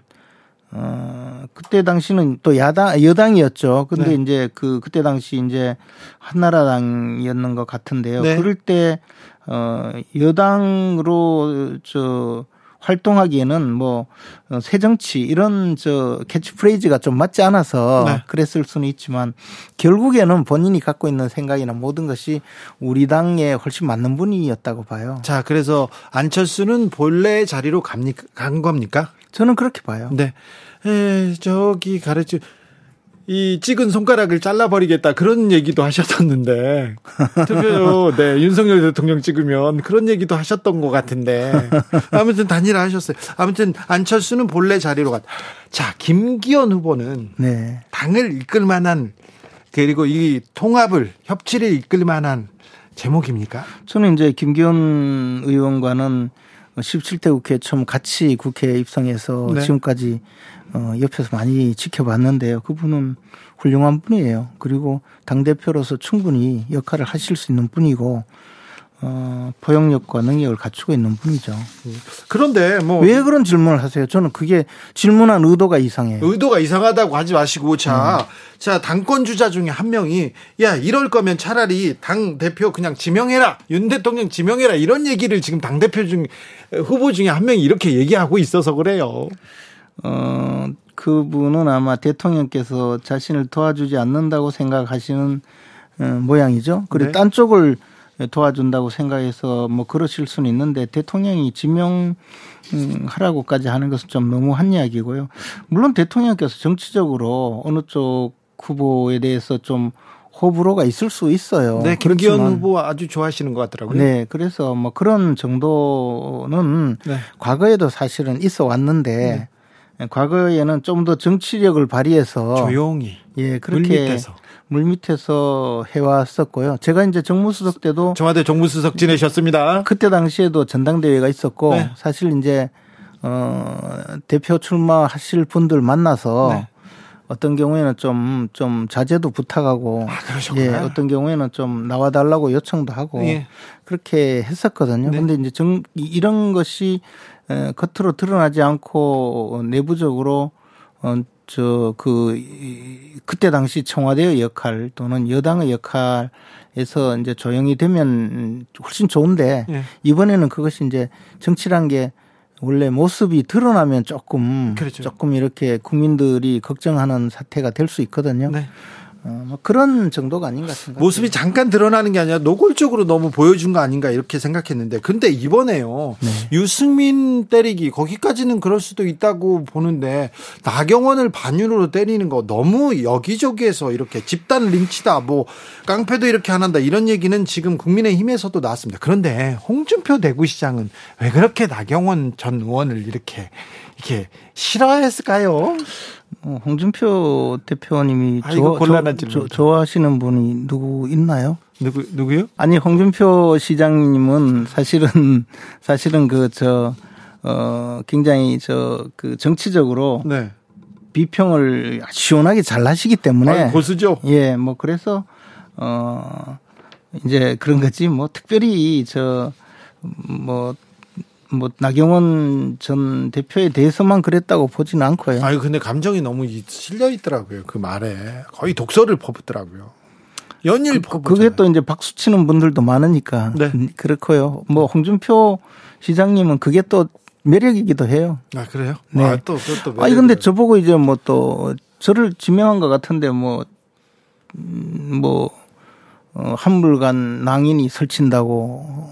어, 근데 왜 김재원 전 수석, 김재원 최고위원, 김재원 의원을 이렇게 견제할까요? 홍준표 시장이 견제하는 거는 분명한 것 같아요. 아니 뭐 별로 견제할 필요 없어요. 제가 대선에 당장 나갈 것도 아닌데. 네. 그래서 크게 견제 안 해요. 자, 대구 경북을 두고 이렇게 다투는 거 아닌가 이런 생각도 하는데 그런데요. 이제 최고위원 선거는 네. 사실은 당 대표하고 이렇게 어떤 결인지 윤핵관인지 아닌지 이렇게 줄 서서 이렇게 투표를 할 가능성이 있다 이렇게도 보여요. 그래서 뭐 러닝메이트 네. 개념으로 한다 이런 저 경우도 있는데 음 실제 이제 그게 그렇게 가능하지 않고 그러지 그렇지 네, 않습니까? 네. 그래서 뭐, 뭐제 같은 경우는 이제 안철수 어, 의원님 지지자의 표도 좀 받아야 되고 네. 김기현 의원님 지지자 표는 다 받아야 되고 네. 뭐 어, 그렇습니까? 이런 입장이기 때문에 저는 아유 그 지난 당대표 선거 이준석 바람이 돌풍이 불 때도 딱 호련히 혼자서 딱 단기 필마로 나와가지고 김재원 최고위원님은 최고위원 딱 됐잖아요. 이번에도 되시겠죠 뭐 아, 그렇게 생각하면 큰일 나요. 큰일 납니까? 네, 선거는 항상 어, 가장 어려운 국면이라고 생각하고요. 후보자는 앓는 소리부터 배워야 돼요. 아 그렇습니까? 네. 낮추고 네. 겸손하게. 네. 그런데 왜 국민의힘은 낮추지 않습니까? 왜 대통령은 낮추지 않습니까? 어, 대통령은, 대통령은 이제, 어, 만약에 너무 낮추게 되면요. 국가의 상징이기 때문에 네. 그것도 뭐 별로 좋은 모습이 아니고 국민의힘은 사실 굉장히 낮추고 있다고 봅니다. 국민의힘이 낮추고 있다고요? 네. 국민의힘이 이제 겸하게 어, 국민들의 삶을 보살피고 보듬어야 되고 보듬고 보살피는 모습을 자꾸 보여줘야 돼요. 혹한이고 난방비 폭탄 나오고 그러는데 그래서 지금 두 배 올려서 네. 아니. 난방비 바우처를 지급하겠다고 오늘에서야 그 얘기가 나왔고 지금까지 어제까지만 해도 나경원 그 전까지는 유승민 그 전에는 이준석 이런 식으로 그 전에는 많이 안 추웠어요. 안 그랬습니까? 네. 알겠어요. 저 아, 경북에서 삼선 의원을 했고 청와대 정무수석을 했고 그런데 지도부 입성하지 않아도 충분히 어, 본인의 목소리를 낼 만한 그런 그 경륜과 힘이 있는데 최고위원회에 나서셔야 되는 이 당권에서 이 당 지도부에 입성해야 되는 이유는 뭔가요? 저는 이제 지난번 사실 이준석 전 대표 시절에 최고위원으로서 같이 네. 일을 했거든요. 근데 네. 그때 그 전까지는 사실 제가 원외 인사가 최고위원을 해서 뭐 하는 모습이 네. 제가 뭐 그렇게 어저 주목해서 본 적이 별로 없었는데 예. 그때 당시에는 영선의 대표였을 뿐만 아니고 네. 전체적으로 당이 굉장히 지리멸렬했어요. 겉으로 예. 보기에 뭐 많은 뉴스가 있었지만 실제 내부적으로 의사결정 과정이라든가 당의 그 여러 가지 진로에서 굉장히 문제가 많았었거든요. 그리고 그 과정에서 제가 참 어, 많은 고통을 겪으면서 지도부에서 역할을 했었는데 그러면서 아, 최고위원이 당의 방향을 정하고 의사결정에 참여하는 것이 굉장히 중요하다고 느꼈어요. 네. 그래서 지금 우리 당에서 총선을 맞이해야 되고 또 우리 당이 지금 처한 여러 가지 현실이 집권 여당으로서 헤쳐나가야 될 많은 어려움을 어, 해결해야 하는데 제가 최고위원으로서 함께 참여해서 좀 기여를 하고 싶다는 생각을 어, 할 수밖에 없었습니다. 그리고 그런 것이 얼마나 소중한 것인지 제가 최고위원을 해보지 않았다면 모르겠는데 네. 최고위원 한두 분이 이상한 판단을 하고 같이 동조할 때는 굉장히 나쁜 결과가 있었거든요. 네. 그래서 저는 음 제가 이제 그런 부분에서 우리 이 당을 위해서 또 나라를 위해서 역할을 해야 되겠다고 그 생각했습니다. 분의 그 부분에서 다른 후보에 비해서 강점이 있겠네요. 예, 자. 저는 뭐 자신 있습니다. 태영호, 지성우 의원 출마 선언을 했고요. 김재원 의원 그리고 다 장해찬 청년재단 이사장 했습니다. 그리고 많은 청년들이 지금 어, 출마하겠다고 하는데 어, 다른 최고위원 후보군들 어떻게 보세요? 뭐 다 훌륭한 분이고요. 특히 태영호 의원님 같은 분은 이제 우리나라가 얼마나 또, 어, 이 저 포용력 있는 사회인가 뭐 그런 면을 좀 보여준다고 봐요. 근데 앞으로 또더 어, 훌륭한 분들이 현역 의원들이 많이 출마하지 않을까 생각하고요. 예. 또 홍준표 시장님이 저렇게 동료를 하시니까 대구 경북에서도 또 많은 분들이 출마하지 않을까 생각합니다. 네. 지금 그럼 홍준표 시장은 대구 경북에서 최고위원 나가야 된다 이 얘기하는 거예요? 음, 방점은 최고위원 나갈 에, 사람도 없으니 다 싹 가라 이런 예, 그렇게 얘기하셨더라고요. 무슨 얘기예요? 그냥 그냥 하여튼 저 대구 경북에서 좀 많은 인재들이 나왔으면 좋겠다라는 그런 의미이신 것 같은데 네. 정치 고수로 이걸 물어 또 있어요. 나경원 전 의원은 이제 어떤 정치적 역할을 할까요? 제가 만약 조언을 한다면 어 시간을 두고 우리 당에서 저 당선되기 조금 어려운 곳에서 어 묵묵히 일해서 당선되어 오시는 것이 좋은 방향이 아닐까. 아, 험지로 가서 거기서 지금도 지금도 최험지예요. 어디 가요? 또 동작군. 아, 그, 그 험지라고 볼 수는 없지만 아뭐뭐 지난번에 이수진 의원한테 어, 석패했으니까 쉽지는 않지만 아무튼 험지에서 오시면 또 역할이 또 있을까요? 있을까요? 이게 아 윤핵관들 저는요 그게 아니고 이, 저 나경원 전 대표만큼 우리 당에서 성공한 여성 정치인은 어, 지금 현재 그 갖추고 그만큼 없어요. 그런 사람이 없는데 너무 많은 이렇게 상처를 입어서 정치적으로 조금 뭐- 피폐해지지 않을까요? 글쎄 이제 그것은 물론 저 개인적으로 극복을 해야 될 과제이긴 하지만 나경원 전 대표 정도의 정치력을 갖춘 분이라면 충분히 극복할 수 있으리라고 생각합니다. 자, 박근혜 정부의 청와대 정무수석을 지내셨습니다. 박근혜, 아, 콘크리트 지지층, 그리고 지, 뭐, 그 막강한 영향력을 가지고 있었습니다. 정치력도 발휘했습니다. 근데 그런 분도 정말 자기가 원하는 사람을 못 세웠는데, 이 가능하다고 보십니까? 당선이 가능하다고 보시 당선 가능합니까? 음, 아니 당선이 가능하다는 그런 의미이시죠. 네. 저는 뭐 충분히 이 지금은 가장 안정적으로 당선 가능성 안에 든 후보가 김기현 후보라고 생각하고 있습니다. 아, 그래요? 네. 네. 그리고 이제 지금 뭐 여론조사라고 나오는 것은 추세는 어, 어느 정도 볼 수는 있지만 여론조사 자체가 이것은 여론조사라고 하기 좀 어려운 조사예요. 왜냐하면 모집단 자체가 당원이 아니고 두 번째는 지금 표본 자체가 그천명 정도를 물어서 그 중에 지지자를 추출해서 뭐 지역별 연령별 분포 상관없이 그냥 저 비율을 내는 거거든요. 아직은 뭐 당원, 뭐 그리고 세밀하게 지금 여론 조사를 하지 않아서 그렇겠지만, 근데 네. 만약에 네. 만약에 윤핵관이 세운 후보, 대통령이 센 후보가 당권 경쟁에서 만약에 진다면 어떻게 되는 겁니까?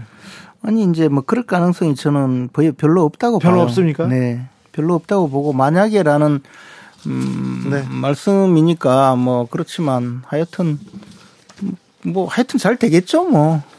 아, 잘 되겠는데 그럴 가능성이 아예 없는 것도 아니고요. 지금 당원이 많이 는 데다가 그리고 이준석 그다음에 그 젊은층 그 이준석 효과 때문에 젊은 층도 많이 이렇게 당원에 가입했기 때문에 이번엔 변수가 좀 있지 않을까요? 제가 이제 최근에 그 당원 통계를 작년 8월 달 의 당원 통계를 한번 우연히 보게 됐는데요. 그 보면 서울 수도권에서 확실히 많이 늘고 네.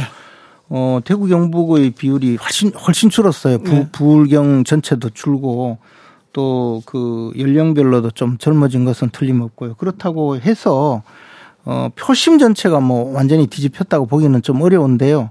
어쨌든 이런 것은 이제 앞으로 한 달 정도의 선거 운동 기간 중에서 네.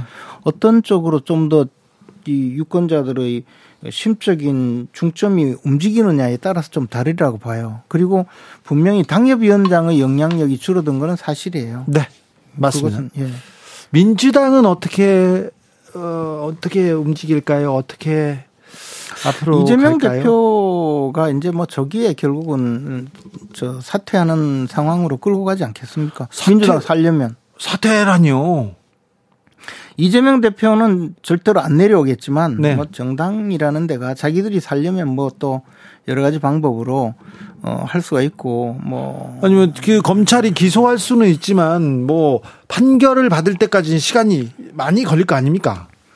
근데 이제 총선이라는 그 어, 불편한 진실이 이제 앞에 기다리고 있거든요. 네. 근데 지금 상태로 민주당이 가면 선거에 질게 뻔하다라는 그런 판단이 된다면 민주당 주류 세력들도 생각을 달리 하겠죠.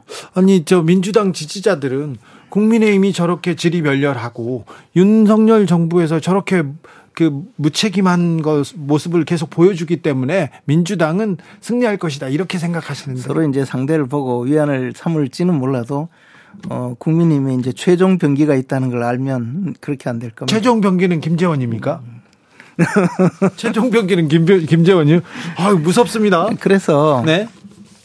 이 총선이라는 상황이 되면요. 어쨌든 국민들은 굉장히 예민해지고 네. 시시비비 선악 진실 다 가리게 됩니다. 네. 그래서 지금까지야 뭐 이재명 대표께서 손바닥으로 하늘을 가리고 계셨지만 그러나 지금 이재명 대표가 생각하는 것보다는 훨씬 많은 진실들이 자꾸 나오고 있잖아요. 그래서 뭐 저는 그렇게 오래 버티시지는 못할 거라고 봅니다. 국민의힘 최종 병기 김재원 후보의 얘기를 들었습니다. 근데 넘어야 할 산이 있습니다. 극우 유튜버들이 지금 대거 출마했어요. 아우 그 사람들 영향력 세지 않습니까? 저는 뭐 극우 유튜버라고 생각하지는 않고 우리와 함께 가야 될 분들이라고 생각하는데요. 대거라고 하지만 실제로 뭐 신혜식, 김세희 그리고 또 뭐 본인이 뭐지 본인이 차기 뭐, 뭐 하느님이다 그러신 분들도 나오셨다면서요 국민의힘. 굉장히 괜찮은 분이라고 네. 어, 평가하고 싶습니다. 그래요? 괜찮은 분들입니까? 네. 그래서 그 다 같이 경쟁하는 건 결국에 우리 당의 지지의 외연을 넓혀 주신 분이고 대선에 승리하게 만들어 주신데 혁혁하게 어, 공을 세우신 분들이거든요. 그런 공과를 모두 판단해서 예, 당원들이 결정하겠죠. 네. 김재원 전 국민의힘 최고위원입니다. 이번에 국민의힘 최고위원 출사표를 던진 최종 병기 김재원 전 최고위원 말씀 들었습니다. 감사합니다. 고맙습니다.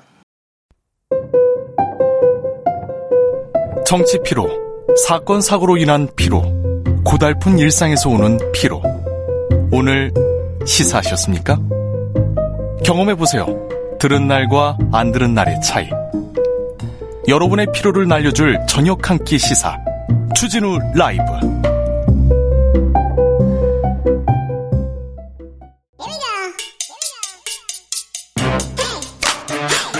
뉴스를 향한 진지한 고민 기자들의 수다.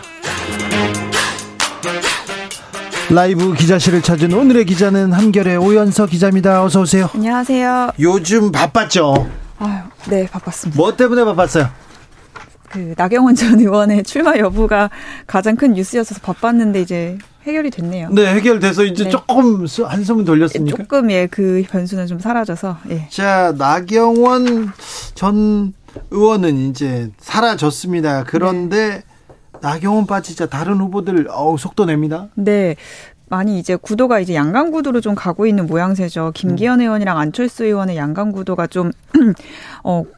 로가 이제 전당대회가 흘러가는 분위기인데 지금 분위기는 안 좋습니다. 저 안랩에 주가는 아. 막 뛰고 있고요. 그리고 아, 국민의힘 사람들 들어보니까 아이고 우리가 죽 써가지고 안철수 주게 생겼네. 그 얘기를 그냥 막 하더라고요. 네, 왜냐면은 이게 그 1대1로 붙었을 때 여론조사에서 계속 안철수 의원이 높게 허허. 나오니까. 자 그러면은 네. 어떻게 된답니까? 혹시 네. 나경원 전 의원이 누구 손을 잡아주나요? 그게 이제 가장 큰 관심사인데요. 어, 그 지지세가 이제 어디로 갈까? 가 가장 이제 기자들의 관심사인데 뭐 아무래도 당 안에서 현역 의원들 지지를 많이 받고 있는 김기현 의원이랑 절대적으로 많이 않을까. 절대적으로 예. 많이 잡 뭐 갖고 있죠. 네 그런 이제 어, 전망을 기자들도 그렇고 당 안에서도 그렇고 제일 많이 나오고 있고요. 네. 무엇보다도 나 전 의원이 이번에 좀 정치적으로 타격을 크게 입었잖아요. 예. 뭐 다음 뭐 가깝게는 총선이 을 바라보더라도 좀 당선 가능성이 조금 높고 지지가 좀 많이 지지를 좀 많이 받고 있는 김기현 의원 손을 곧 잡아주지 않겠냐 이런 얘기가 많이 나오고 아, 있습니다. 지금은 가만히 있다. 나중에 나, 김기현 의원 손을 잡아줄 거다. 그러면서 자기의 정치적 어, 정치적 미래를 한번 볼 거다. 그렇죠. 예. 왜냐면 이번에 또 윤심과 윤 대통령과 너무 이제 척을 지는 것처럼 이제 흘러갔기 때문에 어쨌든 윤심이랑 지금은 좀 거리를 두고는 있지만 다시 이제 관계를 잘 정립해 가지 않겠냐 뭐 이런 얘기가 나오고 있습니다. 네, 한 그 윤핵관 얘기하더라고요. 아, 우리도 매우 지금 급하다, 다급하다. 그래서 최고위원과의 러닝메이트 이런 얘기하고 있다 이렇게 네. 얘기하더라고요. 그것도 이제 복잡하게 좀 고민을 하고 있다고 합니다. 네. 여론조사 개요를 얘기해야 됩니다. 엠브레인 퍼블릭에서 YTN 의뢰로 설 연휴 기간에 22일에 3일 이렇게 국민의힘 지지층 대상으로 조사했는데요. 안 의원이 앞서 달린다고 합니다. 자세한 내용은 중앙선거 여론조사 심의위원회 홈페이지 참조하시면 됩니다. 음, 자, 여야 서로 다른 목소리 내고 있지만 난방비 어, 대책 내놓기 시작했습니다. 이제서야 난방비 고지서가 나오고 국민들의 원성이 시작되고 나서야 이제서야 네. 민심이 좀 돌아서지 않을까라는 좀 위기의식을 느낀 걸로 보이는데요. 여당과 야당이 이제 조금 다른 대책을 내놓고 있습니다. 민주당은 이제 난방비 폭탄이 연일 화두에 오르다 보니까 민생위기 해결을 위한 관점에서 추경 편성을 요구하고 있는데요. 네. 이재명 대표가 오늘 오전에도 긴급 대책회의를 열었거든요. 원래 이제 30조 원 규모의 이제 민생 추경을 요구를 했다가 받아들여지지 않으니까 난방비에 초점을 맞춰서 에너지 고물가 지원금을 제안했습니다. 네. 7.5조 규모고요. 어, 횡재 세라는 단어가 이제 뉴스에 많이 나왔었는데요. 예. 어, 에너지 기업들이 과도한 근로소득 영업, 영업 이익을 이제 취하는 거에 대해서 돈 많이 벌었잖아요. 네, 세금 내는 거를 좀 검토를 하자 이렇게 횡재세 개념을 처음으로 제안을 했습니다. 네. 그런데요. 네. 여당에서는 네. 그렇죠. 반대하고 있더라고요. 예, 추경이 왜냐하면 이게 이제 민주당에서 지금 난방비 난방비 얘기를 하면서 이재명 대표 지금 사법 리스크 가리려고 이제 횡재세라든지 추경이라든지 이런 걸 좀 던지는 거 아니냐 이렇게 보면서 반대를 하고 있습니다. 아 근데 민생 법안이 나왔으면 법안대로 좀 처리하면서 얘기해야지. 민주당 얘기하면 무조건 이재명 리스크다.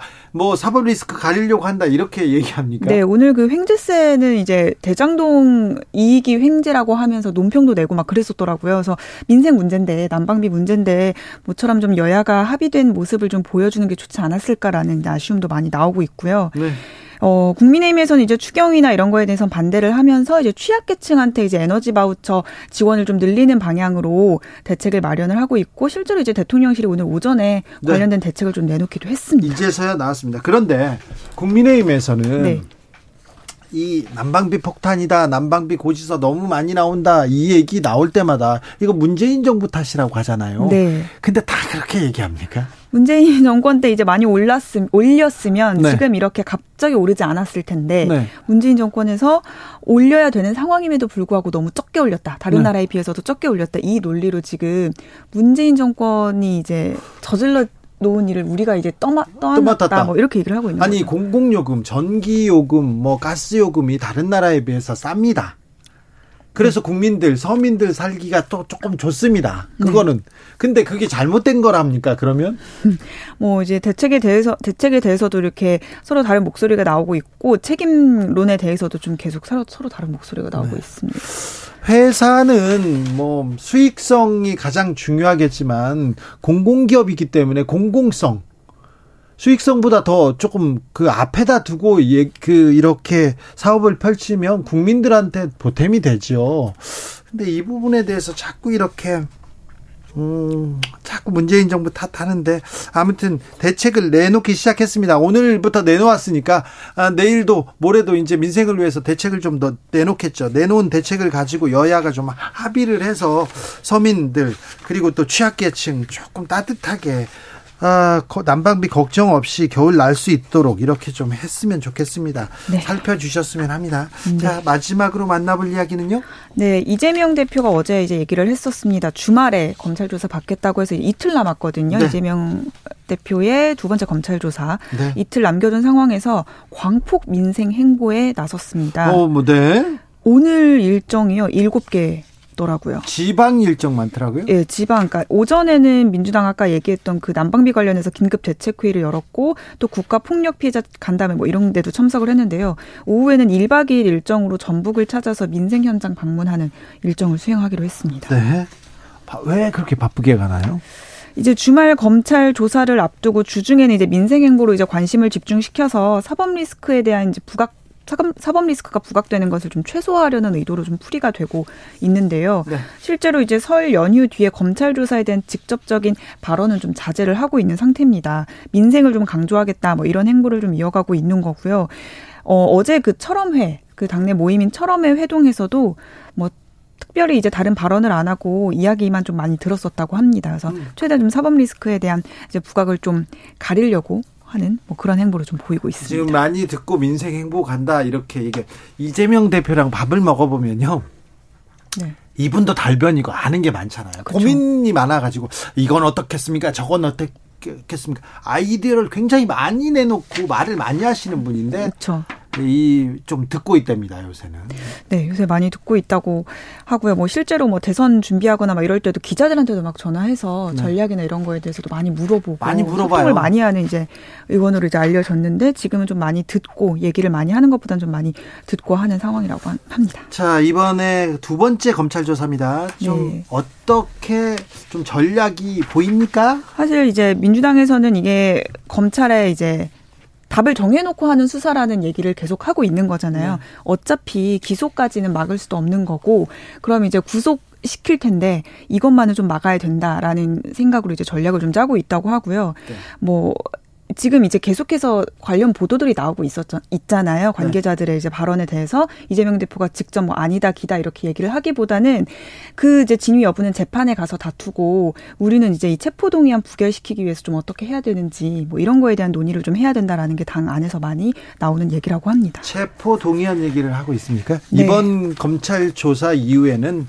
검찰이 아마 영장을. 치거나 네. 네, 아, 기소를 할 거다 이렇게 생각하는군요. 네, 그런 점까지 지금 내다보고 있다고 합니다. 네.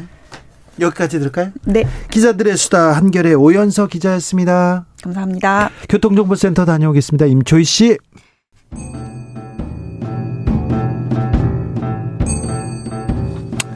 태초에 철학이 있었다. 하늘과 땅 사이 세상의 모든 질문 이제 철학으로 풀어보겠습니다. 철학 어렵다고요? 일단 맛이라도 봅시다. 철학의 맛.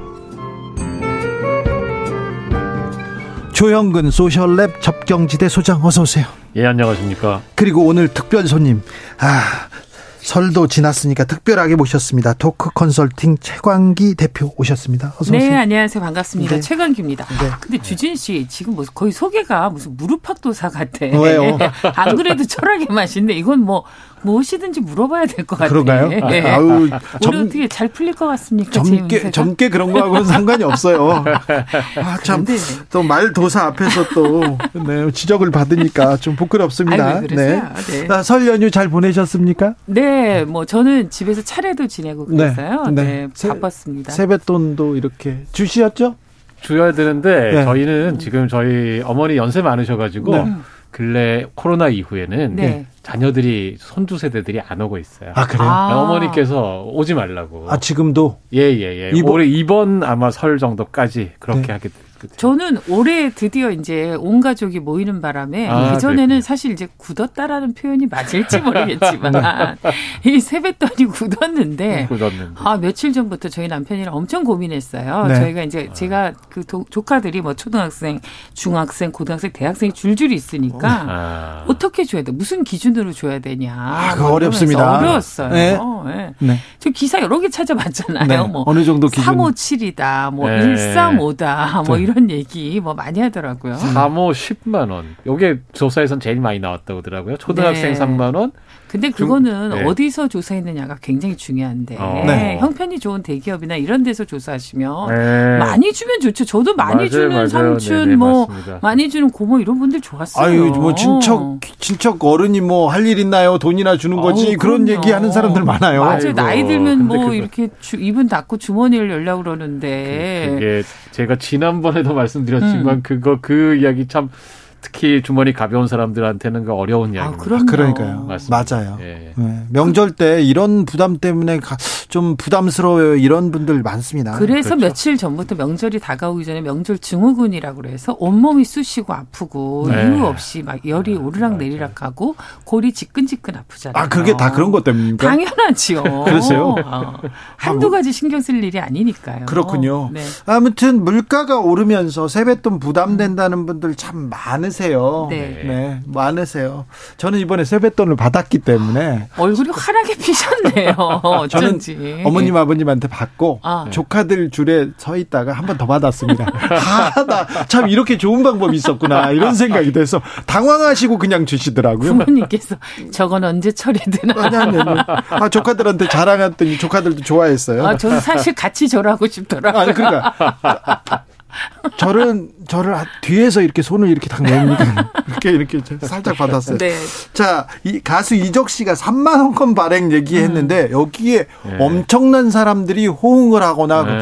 어, 저 관심을 표했는데 이게 3만 원권을 만들어 달라 이런 얘기가 아닐 거예요. 그렇죠. 제가 보기에도 사실은 3만 원권이 중요한 게 아니라 이 경기가 좀 어려우니까 네, 사실 돈이 잘 벌고 경기가 좋아서 그렇죠. 5만 원씩 뭐 한 장 주는 게 아깝나요? 두 장도 세 장도 줄 수 있죠. 그렇죠. 그런데 그렇죠. 예. 이게 참 만 원씩 주기에는 괜히 내 손이 좀 부끄럽고 네.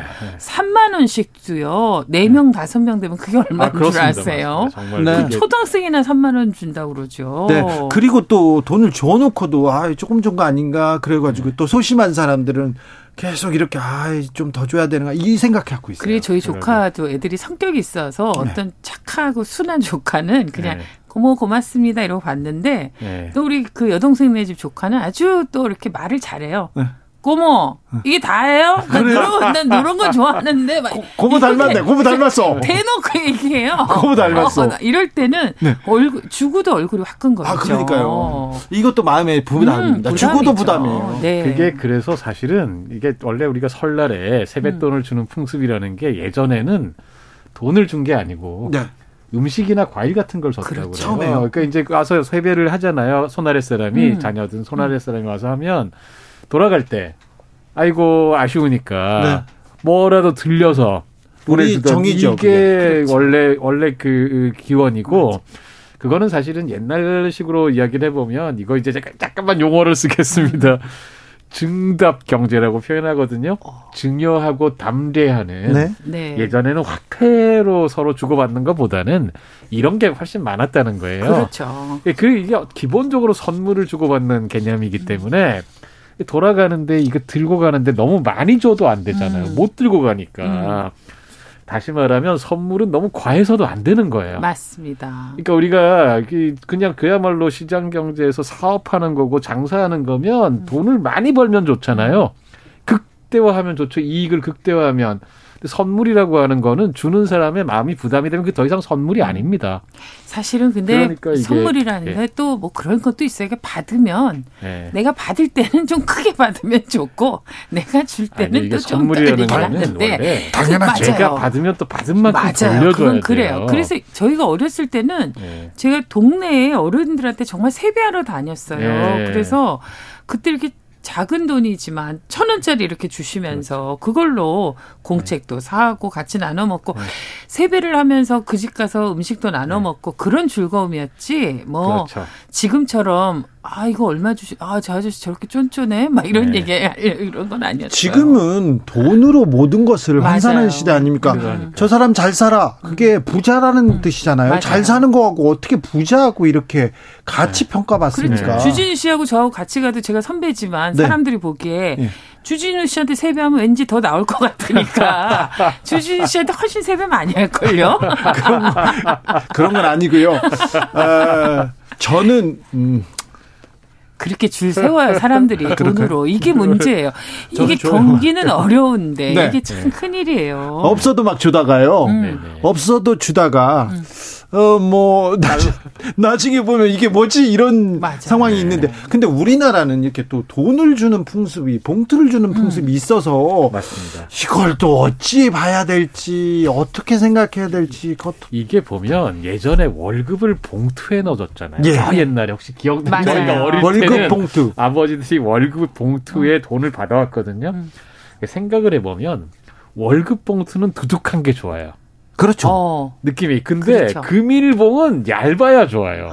왜요? 금일봉을 갖다가 누가 이렇게 해가지고는 두둑하게 안 줘. 이게 안에 들어가 있는 근데 게 사실은 그거는 좀 약간 음 나쁜 그러니까 우리가 금일봉이라는 게 네네. 굉장히 좋은 의미로 쓰인 것보다는 뭔가 이렇게 청탁이라든지 뭐 이렇게 약간 네. 경례성보다는 좋은 의미에서는 경려고 네, 나쁜, 나쁜 의미는 의미에서는 뭔가 그렇다 청탁이고 보니까 뭔가, 한 장. 뭔가 큰그거한한 장. 장이라는 개념으로 많이 가잖아요. 네, 그런 그러니까, 거죠. 네, 그렇다 보니까 사람들이 이게 조삼모사인데 네. 3만 원, 만 원짜리 석장을 주나 3만 원권이나 똑같이 3만 원인데도 한 장을 받으면 왠지 이렇게 뭔가 목돈을 받는데 아주 이렇게 그런 느낌이 드는 것 같아요. 그래서 제가 어떤 생각이 음. 들었냐면 일해서 버는 돈하고 네. 뭔가 선물이나 뭔가 횡재로 얻는 돈에 대해서 우리가 좀 감- 느끼는 감각이 좀 다른 게 있는 것 같아요. 그렇죠. 그렇죠. 그래서 월급 봉투는 두둑하면 좋겠고 뭔가 선물로 들어오거나 꽁으로 들어오는 돈은 큰 거 한 장이면 좋겠다는 그런 느낌이 있는 것 같아요. 그 인류학자나 미국 사회학자 이런 분들 중에서 이런 거 연구를 해보면 사람들이 돈을 갖다가 왜 우리는 지금 이제 너무 다 디지털화되는데 옛날 통장 네. 다 따로 따로 뭐 하고 아니면 실제로 현금에 저금통에 넣어두기도 그러잖아요. 음. 그 사람들 조사를 해보니까 일한 돈을 넣어두는 저금통하고 예를 들면 꽁돈으로 얻는 저금통을 따로 쓰는 경우가 많다는 거예요. 그래요? 아, 예. 그러니까 꽁돈으로 쓰는 거를 훨씬 더 많이 쓰겠네요. 그렇죠. 예. 그래서 쓰는 용도도 좀 서로 달라지고 그렇습니다. 일한 돈으로 번 돈에 훨씬 더 뭔가 좀 보람된 일에 쓰려고 하고 그렇군요. 유흥에 쓰는 거는 꽁돈으로 드는 그렇죠. 아, 그렇죠. 그건 당연히 좀 그런 생각이 좀 들죠. 심리적인 것 같아요. 아무래도 예. 그러니까 아까 이야기한 것처럼. 근데 그렇습니다. 하긴 요즘은 이제 3만 원권 뭐 이게 돈의 액수가 문제가 아니라 요즘처럼 현금이 사라지고 있는 이 시점에 네. 또 이런 논의는 또 꼭 필요하니까 요즘 사실 제가 선물할 때 보면 뭐 이렇게 기프트콘 뭐 이렇게 해가지고 상품권이나 이런 것도 많이 주더라고요. 실제로 스마트폰에서 기프트콘 네, 보내주면 그리고 올해 설에 그 부모들이 자식에게 그 이렇게 세뱃돈 대신에 주식을 주겠다고 하는 분들도 그런 기사도 많이 의외로. 많이 있었어요. 그 중에 제일 주고 싶은 주식은 테슬라다 이런 얘기도 하더라고요. 싸니까 일단 사보자 뭐 이런 건지 잘 모르겠지만 하여간 그런 식으로 요즘은 여러 가지로 이 3만 원권이 주는 뉘앙스가 좀 굉장히 그 여러 가지 의미가 있는 것 같은데 실제로 일본에서는 2000년에 이제 우리가 이제 화폐 체계를 좀 이해해야 될 것 같은데 우리나라 같은 경우 이제 1호 체계를 쓰고 있다고 해요. 그러니까 만 원, 네. 오 5만 원. 네. 근데 이제 OECD 국가 중에서 유일하게 1호 체계를 쓰는 국가이고 어. 유럽권 같은 경우는 1, 2호 체계. 그러니까 200유로 이런 게 다 있고요. 20 그렇죠. 유로도 20 있고. 유로도 네. 있고 그렇죠. 그리고 이제 미국과 카나다 같은 경우는 이게 혼용이에요. 1, 2호 체계와 1호 체계가 혼용되어 있어요. 아, 그렇군요. 근데 실제로 이제 일본에서 그 2000년도에 2000행을 한번 발행해 봤는데 네. 이게 이제 국민의 그 어떤 의견이나 수요 조사를 안 하고 우리처럼 이게 필요할 것 같아. 그래서 확 발행했다가 네. 인기성, 3년 현실성. 만에 네. 3년 만에. 3년 만에 사라졌다는 이런 아, 얘기가 사람들이 있어요. 너무 안 써서. 네, 네. 그런 것처럼 사실 지금이야 이렇게 명절 때 그렇죠. 뭔가 이렇게 폼은 아 이게 폼나기보다 그냥 생 뭐라고 표현할 수 없는데 이게 5만 원권을 주긴 좀 부담스럽고 만 원 세 장 주긴 좀 뭔가 좀 좀스러운 느낌이 들어서 네. 3만 원권을 제한하는 건데 그것도 참 시기에 따라 그런 거죠. 제가 기자 생활 처음 이제 몇년 안 됐을 때, 음. 그 저희 선배가 제주 원래 이사장 서명숙과 어. 네. 성격이 좋지는 않습니다. 매우 훌륭한 사람인데. 아까도 전화했는데 바로 얘기할게요. 네. 아유, 훌륭한 사람이라고 했잖아요. 네, 네, 아, 그분하고 문정우 선배라고 저희 네. 편집국장. 아, 그렇죠. 아, 이제 그분이 김은 편집국장, 김은 소설가 그 네. 다음에 네. 이제 서명숙 이렇게 네, 네, 문정으로 그렇죠. 이렇게 내려오는데 이렇게 해가지고 아 저는 기자 생활 몇 년 안 하겠습니다. 제가 얘기를 했어요. 왜? 음. 그러니까 저는요 돈을 많이 벌어가지고 아 돈을 그 이렇게 베풀면서 음. 주변 사람들한테 이렇게 하면서 품위 있게 살겠습니다. 이렇게 했더니 야 돈이 있어야 품위 있게 사는 게 아니야. 그러니까 아니 돈 없으면 후배들이 후배들 만나거나 친구 맞아요. 만나는데도 힘들어요. 돈 없이 품위 있게 사는 거 힘들어요. 그래가지고 논쟁을 했던 적이 있어서. 어. 근데 이 지금 이게 돈 없이도 품위 있게 살 수 있을까? 이게 고민입니다. 글쎄요. 근데 이제 늘 보면 뭐 얼마만큼 있어야지 품위가 있냐라는 이야기를 많이 할 것 같은데 사실은 돈을 어떻게 쓰느냐에 따른 것 같아요. 네. 그래서 그, 그 적당의 기준도 사람마다 좀 다르겠지만 그렇다고 저는 어쨌건 없으면 어려워진다. 적당히 있어야 된다. 예, 이런 생각이 당연한 들어요. 말씀이고 음. 그러니까 또 거꾸로 음. 어, 이런 말씀도 하나 드리고 싶어요.